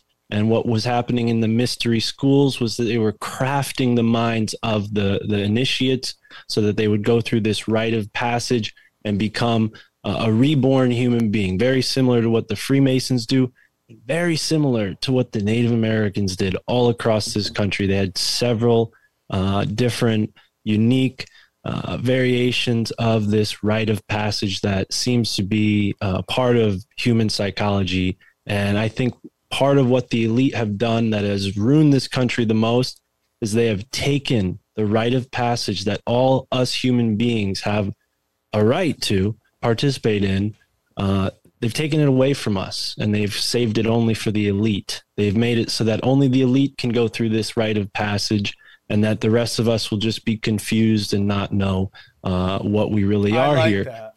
I like what you're saying. I think you're totally right. I agree with that completely. Because the rite of passage teaches us about all the things that you're learning on your show Zero, Sam, about how reincarnation is real and we have multiple lives here and you can actually experience it. And some people think that what people experience during a near death experience was brought on in these mystery schools. They literally put you on the brink of death so your soul would leave your body. You'd go and meet Peter or whoever and realize, oh shoot, they're not lying to me about heaven. This is all real or whatever the the concept was. And why this becomes a little tricky is like now we have people making uh, DMT and talking about machine elves, and I'm wondering maybe these secret societies have gotten how you know figured out how to technologicize this process, and they're going to use VR and DMT and drugs to put us through this alchemical process that really they've started many hundreds of years ago here in this country and other countries.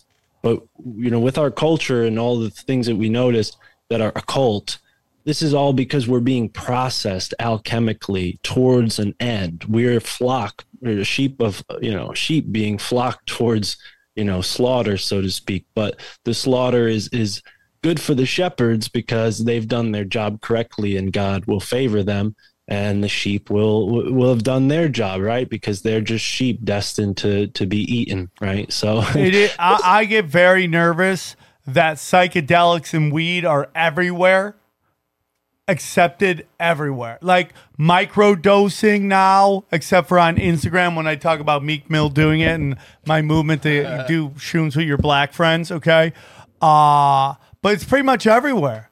It's pretty much everywhere, and I and would say I would say I agree with you, Sam, but there's a there's a there's a, a very keen difference. Okay, there is the right the righteous use of these plants, and then there's the exploitative use of these plants, and the exploitative use of these plants will always lead to ruin. Right? I mean, personally, I don't smoke cannabis straight up. I don't I don't just smoke it by itself. I smoke it with tobacco because I find that if I smoke cannabis just by itself. I get spun out. I get faded. I, I can't like think properly. start doing gay shit. Yeah, I start doing gay shit. You know, what, weird. what, do you, what know, strain are you smoking, Sam? So, so That sounds real personal, it. Sam. No, I don't smoke weed, Johnny. So Okay. shut up. Okay. Okay. So I roll on. it with tobacco, and this is something that uh, I just instinctively did. But Amos told me that this is something that balances the feminine energy in cannabis, and and I think you know feminine energy is right for some people. Maybe you're like a super aggro dude, and you need you know uh, that feminine energy to kind of balance you out. I think a lot of what we see with the soy boy thing is people who are not outwardly masculine who smoke weed. They get feminized by the sort of consciousness shift that happens. They don't have some sort of like masculine outlet to uh, to express that that side of themselves. So for me, yes, tobacco and cannabis sort of mitigate that. I'm also a martial artist, so that I don't know makes me not a soy boy, I guess. But uh, but either way, There's some soy boy martial artists out there, I guarantee there you. are, But there are. listen, there's something going on with weed. I think uh, we all have this view of marijuana as our dad's weed or our grandpa's weed, and it's not. And they are not. they are fucking around with it in the labs, man. And they are weaponizing it. And I'm sorry. I mean, you you smoke a lot of weed. You're you're a pretty balanced dude. Like I'll be honest with you, you're a balanced dude. Uh, I know people that can't handle it. There's a lot of people I know that smoke a lot of weed and they are bipolar, bro. And you gotta, I have to approach them in ways that I can't. I, you just got like you're almost like walking up on a lion. You're like, Sam, one- hey, lion, buddy, oh. because you just don't know who you're catching at that moment. I mean, I don't know if you saw the new law. Like, they're not allowed to judge you no more. Your job isn't allowed to tell you you can't smoke weed now. Which I, I, Which is Really? kind of crazy because, I mean, to oh, me, yeah. at the end of the day, it's kind of, I don't want people high at their job. Well, it- it all depends on what the job is, right? And if they're high on the job. Like, I think we're like we're getting really too loose with a lot of shit. Like, Depends on the person. It But- depends on the person. I used to be a, a full time Amazon driver. I smoked five blunts a shift, eight hour shift. Okay. I was rocking and racing. If every Amazon driver was like me, then they would probably pay them in weed. But not everybody's like me. Okay. I think that there's responsible use. And I think there's this sort of like perverse use of these sacred plants. And, and I, I agree with you, Sam. As much as it might sound like I'm trying to make a case for the liberal use of, of drugs, I don't believe it. I think they should be legalized and government shouldn't be involved. For sure. But, but I think that we as human beings should know that these are specific plants for specific purposes. I for agree, specific Ailments. And And, when people don't use them properly, Yep. they will they will create new ailments in them in their mind, their soul, even. So uh, I, I totally agree with I that, man. I kind of think the new kids are looking at looking at it like medicine, like really looking at it like medicine. Like we smoked it because it was like it was taboo. it was taboo, forbidden to do it. Now the kids literally like, oh, my dad goes to the dispensary and smokes his weed, like it's medicine, because that's what you call Well, it. You tell- once you, tell make it, once you make it not taboo, it doesn't have the allure that that it would. I mean, they even say kids are having less sex now because it's more acceptable. They're doing less drugs. Well, they're probably not talking about all the prescription medication they're banging out. But it's like the, the, we're getting a little too loose on things, and this is coming from a guy who's like an outlaw, crazy late night. I I like going late night in the comedy store and talk about weird shit. I don't think that should be the whole night. I just I just don't like there's too much there's too much outlaw shit being done in the mainstream right now that I think fucks up the balance of everything, right? Like a, a big thing I, I'm really upset about is I go to places of, empl- of of businesses and the employees are all on their phone constantly. And it's like th- I get it as a guy who's addicted to his phone, but you're at work, man. Get off your phone. Uh, maybe I'm just yelling, "Get off my lawn!" But it, it's just like, "Hey, dude, what's going on, dude? Hey, can it- can you? Oh, shit, sorry, let me." Don't go to the Apple store, dude, because that they use their phones to ch- do everything at the Apple store. You yeah, but you it. get that. That's part of their Nah, job, nah, Johnny. No, but I'm starting to I'm, I'm starting to feel like you. The other day I went to the fucking restaurant, didn't get greeted by the host. She didn't say, "Hey, welcome here." I We're was, missing I was these like, I little felt like an things. old man that getting could mad be that I didn't get. that may be greeted by- racism. Uh, Huh? actually, that could you could have had. yeah, some I racism mean, there. she could have been like, "Oh, he's a Mexican." He ain't tipping. he ain't tipping. The He host ain't never tip- gets none of he my tips. money. You No, tip, but I'm right? saying Of course, she's you have racist. to. She, she's like thinking he's not going to tip. That's That all. was racist of you saying it to him. So now we have it here on the show. We're luckily a lot of the white women who listen to the show You're lucky we don't are have HR. open minded. Yeah, we okay? have no HR. But uh, I think you're I think you're on something, Mark. But uh, as we uh, begin to wrap up a little bit, I want to get into the uh, something I think is very important on the show, and that is what are the effects that these Ivy League schools have had on our society? Because you know, Johnny is the closest thing to a nerd dork on the show, right? Like, uh, Xavier's very smart. I'm not, but I am. I'm doing the best I can. I'm a knuckle dragger, right? You call me a nerd dork, but I could I can use a power drill. I can tell you that. You're you're a skilled lot better nerd, than though. you. You're a skilled lot better nerd. than you. Okay, okay. There he is. There's the Queenie guy we all love. Listen, Yeah, yeah, yeah. The, listen. the, the queen who actually has man skills. Okay, you're a queen with man skills. Okay, that's a gender blurring. You're very Cool. in right now. Yeah, stick that hammer Let's up get okay. ass. Sorry, the unicorn of tinfoil hat. Everybody, I'll take it. Okay. okay, right. But um, uh, the, the whole point is like these are the for the longest time. We'll see if it still lasts, but they are the taste makers of our society for the longest time. They are positioned into very high point positions in our society in Hollywood too. It's like you know, I was talking to a guy that I haven't talked to in a while, but he was talking about. He's like, oh, you know. I forget how it was brought up. I was like, who runs Hollywood? And he goes, you know who runs Hollywood? Trust fund kids. Trust fund kids run Hollywood. check this out, Sam. So you know David Geffen, right? Yeah. Who's shady, bro? Big time. David Geffen's sh- big time shady. He just bought the Yale School of Drama. Now it's the David Geffen School Oh, of Drama. yeah. He loves having shit named after him. Oh, He and does by it the all time. way, when Wait, David Shakespeare- Geffen shows up, allegedly, people go missing. Have you heard this? Oh shit! no. Sending them to Yale, bro, wouldn't be the first time a person's body ended up at Yale. Uh, there's newspaper archives. Remember when we the first time we had Tim Dillon on? He was talking about the yeah. smiley face killer. David Geffen, they think fits into that whole thing. No kidding. Oh, he was he was know, there the- around those about around the the FaceTime killer. You know the the phrase the world- Allegedly, Yeah. you know the phrase the whole world's a stage, right? Yeah. Shakespeare said the whole world's a stage. So Skull and Bones allegedly has Shakespeare's skull in the tomb, among many other trophies. And uh, they're kind of like Pokemon cards. Like they collect these people's skulls, and then they're like, "Oh shoot! Like look, we got this guy, we got this guy," and then they think that that because they have the person's skull, maybe they're right. That they can take on the attributes of that person's persona, their soul, their life, and they're very quick to take their enemies' skulls too. Geronimo, of course, being one of the most you know feared native Apaches to ever walk the American Southwest. You know they they put his skull uh, high up on the the list for uh, which ones to get, but you know. It's interesting because they allegedly have Shakespeare's skull, and the School of Drama is very influential. Yale School of Drama. All of it is. I mean, scene. again in Hollywood, it's Well, like a- I wish this- I wish hold on. I wish people would realize like how how stacked the odds are against you.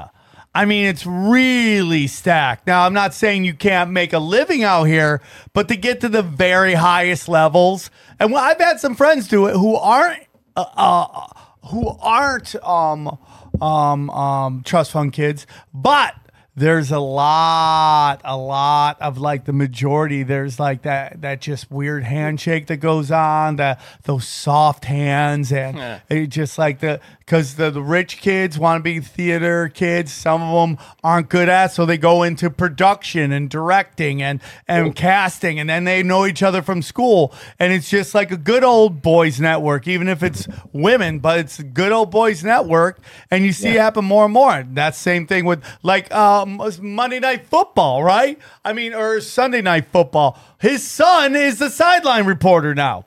Al Michaels? No, uh, I don't know Cris uh, Collinsworth. Yeah, yeah, his yeah. son has his fa- like it's like Uh, nepotism. I mean, did you forget the fucking school scandals where that Full House bitch went to jail?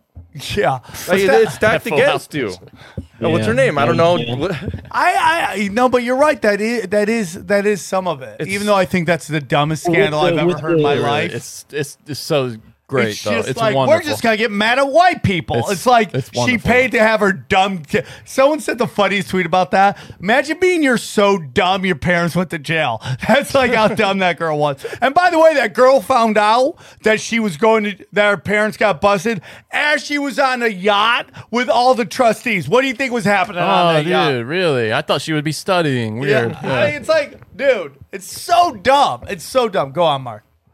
Well, the, what you're making uh, the point about the theater students and all of this sort of old boys club, all of these secret societies are co-ed. So yes, it goes beyond gender. But the the Yale students in particular, the alumni, have made their way throughout the uh, country in the theater scene, and they're known as the Yale Mafia. Esty Astra or Este Astra, who's been on your show Zero uh, multiple times, she graduated from the Yale School of Drama, Yeah, and I interviewed great. her about that. And uh yeah it's interesting like david geffen that connection. They got this control over this sort of more intelligent form of entertainment right? Really wealthy people go to the theater not just wealthy people but it's sort of always been seen in that respect of sort of like the higher form of entertainment. And uh yeah they they definitely have been curators of culture as you said. And it's from this elite you know point of view that used to be justified by their connection with God and and then it became justified with their you know brilliance in science. And the church towers that once had bells in them were replaced by telescopes and and the secret societies came in and started to worship those old gods. And and we've been alchemically processed put through this furnace uh, to be uh, you know prepared for what I said at the beginning of this is six days work where you know the secret societies have created the perfect society for God to come in and, and judge, right? Like they put themselves in those places of like commerce, banking, Everywhere. industry, because they want to be uh, they want to have their hands on every part of society and building it and shaping it, right? And One we are hundred just the- percent. the simple sheep who are left to be herded by the shepherd and and i think you know there's so many beautiful uh, concepts to think about you know like this isn't like a a wholesale uh like bad occult is bad that whole thing no i think we can learn from the occult but we have to temper it with the lessons that we've learned from great people like christ and and others you know the people who come with with divine inspiration and, and teach us uh, many great things. And it's not just Christ. I mean, the Native Americans had their own prophets. People in South America, and you know, there's it's, what's interesting. I think sort of everywhere has their own. Christ. I think that's just this place we live in, and that there's there's mm. just super like there's multiple levels to this shit. I mean, we've had people come on talk about the four worlds, and there's multiple deities, and if we're all like if we're all trying to ascend, I I, I and I'm gonna lose some people. I, I I am fine with whatever you view, but there are people out there that think our job is to learn from karma here, to ascend to higher levels, to possibly become part of God and all that stuff that there might be multiple deities out there and entities out there. I don't know. I don't, I don't know the answer to it. I just like to hear about it and I just go what my gut is. And my gut is that you're here to learn lessons of the universe and connect with others so you can become part of the universe and Christ consciousness and all that stuff. So I think it's super interesting. And I, I- you know, the these these Rhodes scholars, all these groups, these are just organizations that brainwash these young children who are connected to continue on the movement of the elites who are in no hurry. They will take their time to get their mission done. So it may not happen in their lifetime, but they want it to happen. So they take this slow, incremental. It's like I said before. Imagine if someone came to your house and every day they just switch one little thing, one little thing, one little thing. They don't do it all the time, but tiny little things, tiny little things. After a long time, everything's different than you remember. It's their fucking house now. yeah. Yeah. That's how they do. What is this? What is that, Mark? Oh, yeah, sorry. Bad timing. Yeah, so you're you're making great points and this is just to sum it all up like Skull and Bones sort of fits into this web that was cast in New Haven, you know, the new heaven, so to speak. And these are hell's angels fulfilling God's will by doing devilish deeds and they invaded all of these sort of political groups like the Council on Foreign Relations, Bohemian Grove Club, which all of them, you know, like I said earlier, they're just warring factions of secret societies, and they sort of congregate at these meetings. And some of them are more, you know, swaying on one side than others. But the Skull and Bones is unique that they've kind of made their way into a lot of these. Uh, and as we've said many times, they are deeply connected to the opium trade, the drug trade, uh, Marxism as well, and sort of the designers of this official narrative concept of like, well, uh, you know, people say this happened, but actually the official narrative says this happened, right? You see this really uh, born in the JFK assassination and the term of the conspiracy theorists. Many of the people on the Warren Commission were uh, bonesmen, in fact. I love So- that term. Ins- inseminators of Marxism. Yeah. For a guy Well- who has a pregnancy fetish, that's a pretty cool. yeah, they inseminated Marxism in the U.S. education system, and and the founders, um, these two guys, George William Russell and uh, or William Huntington Russell and Alphonso Taft. I don't know where the George came from. Um, they went to the University of Berlin, where men like Albert Einstein, Hegel, uh, Marx, Karl Marx himself were all a part of this school. So they took a What's lot of this these school? ideas- the University of Berlin. in Germany. Yes, dude. There's And, been a uh, lot of people who went to that school. Well, and, and what's interesting is University this, of Berlin, this- Berlin. Is that what it's called? Yeah. yeah, the University of Berlin and the, the Illuminati, which sort of splintered with uh, the Alpha, uh, sorry, the Adam Weishaupt guy. You know, he sort of started this Illuminati thing, and it's very true that he started Illuminati. They have all sorts of different offshoots, and a lot of the people that were involved in that movement were a part of the University of Berlin and they were thinking about ways to, you know, create the perfect society, create the perfect government, create the the uh, the basically the perfect scenario for the elite to rule. And uh, we see that with this federalism, this idea that the state is God or the state is above God, or you know, so on and so forth. So, yeah, and then also his connections to um, the opium trade, General William Huntington Russell, who started the Connecticut National Guard. He uh, he was cousins with this guy who was trading opium in China, the most important American trading house in China. So, as well as you know, a couple other people, Hiram Bingham, another opium trader whose son uh, made a lot of archaeological discoveries in Machu Picchu. And again, this goes back to what I was saying about the uh, founding fathers, where they were involved in taking this new Atlantis and all the old world things that we hear about on shows like Ancient Aliens, all these marvels of South America and North America.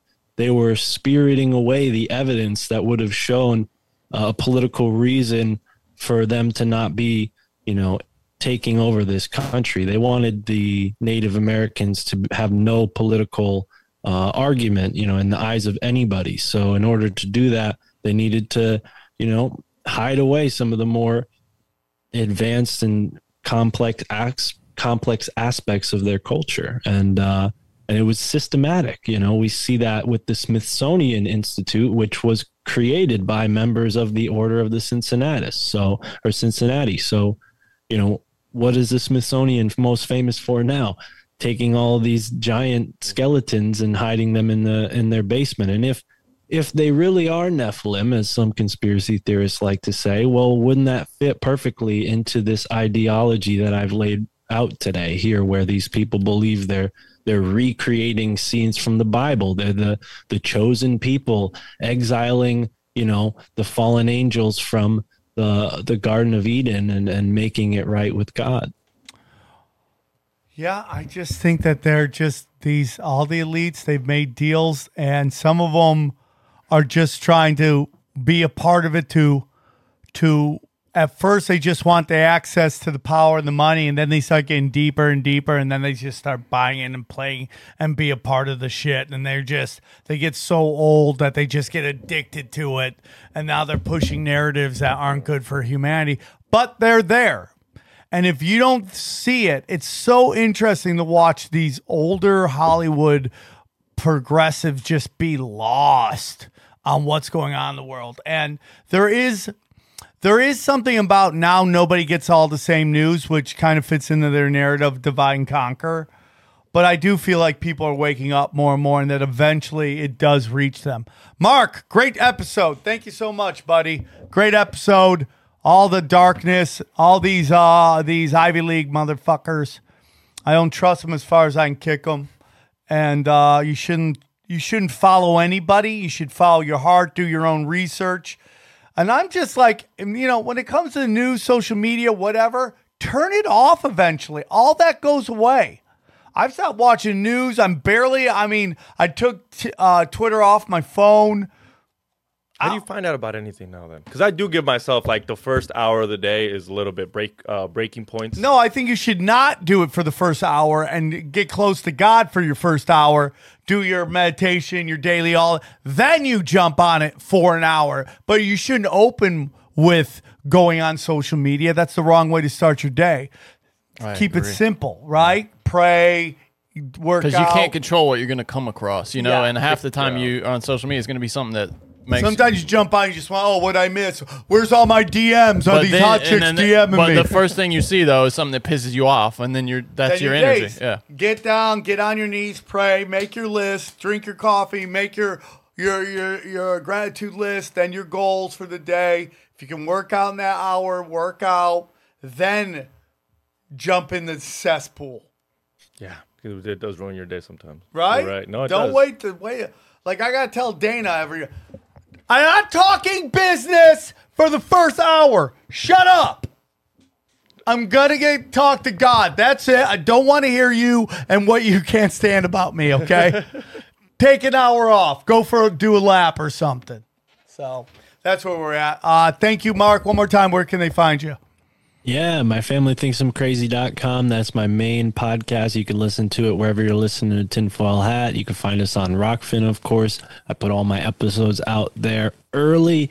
I also put them out early on Patreon if you want to support me. And I do several other shows, one with my friend Michael Wan called Your Handbook for the Apocalypse, another show called Esoteric America, which is really interesting considering everything we talked about today because we invite other researchers from all over the country to come on and tell us about where they live.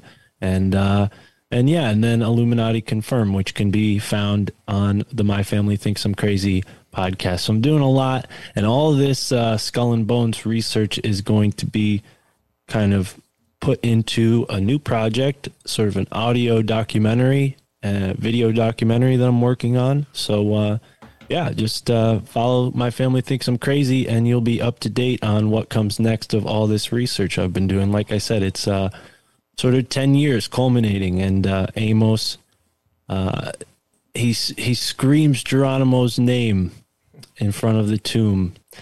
And uh, that's kind of what I've done here with the podcast is, is brought that energy into uh, the light of day for other people to see the crimes that have taken place. You know, because we, we need to honor the uh, the original ancestors of this land.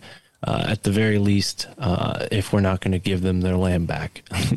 All right, brother. I appreciate you. Great job. You're the best, Mark. I love you. And uh, thanks for coming on. Thank you. It's always uh, a pleasure talking to you. This is like our 30 something time doing a podcast together, Sam. So I appreciate uh, the opportunity to be here on uh, Tinfoil Hat. I didn't take it lightly. I prepared uh, a couple days for this. And uh, You did yeah, great, anyway. buddy. Didn't Thank get you so yelled at this time either. Good I job, Mark. Yeah, that's for sure. No, a lot of the pressure's off and up for next time now. All right, buddy. I appreciate you. Take care. You're the best. See you, Mark. Take it easy, brother. Bye, buddy. Bye, man. Later. Good talking to you. Thank you, Bye, bro. guys. Bye. All right. So uh, thank you, Mark, again for doing the show. Guys, uh, real quick, go to samtripoli.com. Check it out. My dates. I'm in, uh, I have Comedy Chaos is about to drop. We're going to do some, incre- I got a lineup of murders. Grab your tickets because it's going to sell out. Uh, samtripoli.com. Go to the front page. Uh, you can get all my dates there, but go down. Uh, premium content. This is how this is how I'm allowed to do seven shows for you guys. Is through the premium content. I know, uh, you know, we're banging out great content. I, I do six shows a week on on Rokfin. This guy, uh, how many do you put on Rokfin? Uh, well, we do three a week, but we don't smoke the same goes on there. Goes on there, and then Johnny, do you do any premium content on there? Nah, just Okay. up there though. All right, and then Johnny, we got the first look at Broken Sim. That's Yeah, that- it's a long, it's a longer version too. It's not just the first look. It's actually three I mean, it hours. it- Johnny lies to me every time. and it had about a. I mean, the last episode we put up, it's got about thirty minutes of extra content in the uh, Rokfin version. If you want that. Okay, so go go rokfin.com, put in tinfoil hat, zero, conspiracy social club, broken simulation. ten dollars. Ten dollars make you holler. Okay, then uh if you go to I also have a Patreon for my Cash Daddies podcast, and it's doing well, dude. Go down. Uh, I've had people trying to get on it, trying to uh okay, for 20 bucks, you get daily updates from Howie Dewey, who is on fire. 20 bucks a month daily updates. You will pay back if you if everything works out, and it's, it's markets. It can go either way, but everything works out. You'll make your money back instantly. Okay, twenty dollars. It's the cheapest of that out there. Also, just know for a thousand dollars, Johnny and I will watch you make love. Okay, tinfoil hat t-shirts. New It's not t- just about that. By the way, we're giving tips. tips. That's the whole idea. I have two kids. I know what I'm doing. At once. At once. At once. Yeah, That's how hard I rocked it. Join me. Okay, so we have um we have a new T-shirt out. The lizard people are coming. that's so good. That's a great podcast. That's a great In the one. style of Paul Revere, if you're the- listening at home. Yeah. Yeah, the style por twenty bucks, and then uh, a couple of my favorites are the uh, All My Heroes of Shadow Band. That's a quality, quality shirt available in white and black. And then the new ones, uh, Spooky Actions available. We had to take down the one. I'll, I'll get a better version up soon. Uh, so tinfoil at t-shirts.com. Uh, my cameos, bro. I've been killing this cameo shit. So Johnny, somebody hit me up and they're like, "Hey, dude, I had this cameo with him and he didn't show up." I sent you the screenshot of the time I was on cameo. I was there. If you're that person, okay, hit me up in the DMs. We'll make it happen. But just know I was waiting for you. That's how I roll. Okay, look at me yelling and screaming. Yeah, if you want it without a shirt, I think these are when he's at the hotel. So get him on the road. Yeah, get me on the road, bro. or just ask for it. He'll take a shirt I'll off. take my shirt off, bro. I'm not working out all the time for nothing. He's committed. Even though these titties won't Look go at that. away. Highly responsive. Hey, You're any highly plastic responsive. surgeons out there, a big fan of this show? Want to give me some titty work? Here, go up. Uh, go up. It's not just Xavier getting dental work. I'd like to have some work done too. Yeah, dude, I feel like XG gets more out of this podcast than anybody, Than anybody. else. That's a lie. just because he's a good looking young guy. Johnny's fair. young too. Shut up. You have n- you have no idea what my inbox is. Oh, yo. damn, Oh, no, dude. Johnny. They'd be asking for Johnny. They were like, Yeah, "Yo, everybody Johnny? asked for Johnny. I just created a ins- uh, internet monster. Everybody buy gold and silver. We're gonna. I'm going to be putting up a bunch of um of affiliates that I really want you guys to get into. We're gonna talk to the rancher about doing a deal with him. Gold and silver. Buy your gold and silver now. I'm gonna buy a big chunk. So we have a bunch of um you know, we got our telegrams, we got zero and only conspiracies. But if you go on the Nuke Social, which is a deplatformed, it's uh, my social media. If you sign up for that, you can go on Telegram and Discord, and you just do it through here, so you never have to worry about losing your your uh, your account. You're good to go. Nuke Social, go down. Anything else? And then we got all the free audio for you you listen, people go, why do you do so many shows? Do you expect everyone to listen to all of them? I don't expect you to listen to all of them. But uh, what I really want is if you guys are in the need for some entertainment and you've burned through everything, that you always know that Sam Tripoli has about five more shows for you to listen to. Okay. So uh, you can listen to all this all this audio for free. Tinfoil Hat, which is like, hey dude, after over like six years almost, we're we're in the top 100 still. Still. That's so hard. People don't realize how hard that is. It is a very few group bunch of people, and it's all because of you guys who listen. Broken Sim is getting up there. We just dropped a real fun one. Even when it's, I mean, I, I, I'm constantly trying to find. I got some weird, crazy, crazy stories for for uh, this week, but Broken Sim just dropped. Cash Daddies is fire. Uh, it's a really great financial web uh, podcast that really helps you during these crazy times. We just did a new Punch Drunk. Union the Unwanted is probably the most important conversation on the internet, and we're doing one with those today. And then I'm putting out old episodes of two of my premium content shows, which is um, uh, Conspiracy Social Club and Zero. Putting that out. I have a 24 hour radio station. You can listen to anytime, man and go down real quick. All my specials and all my videos are there. So check it out. Everything, Johnny. We gotta get him some more of the uh the broken sims have passed down the line, please. And then uh punch trucks. Guys, anything else? You want to push anything? Got anything push? And we don't smoke the same. We just had a midget to let us let him call him midget, so it was really fun for Oh, us. that's cool. Yeah, it was it was a blast. We were dying.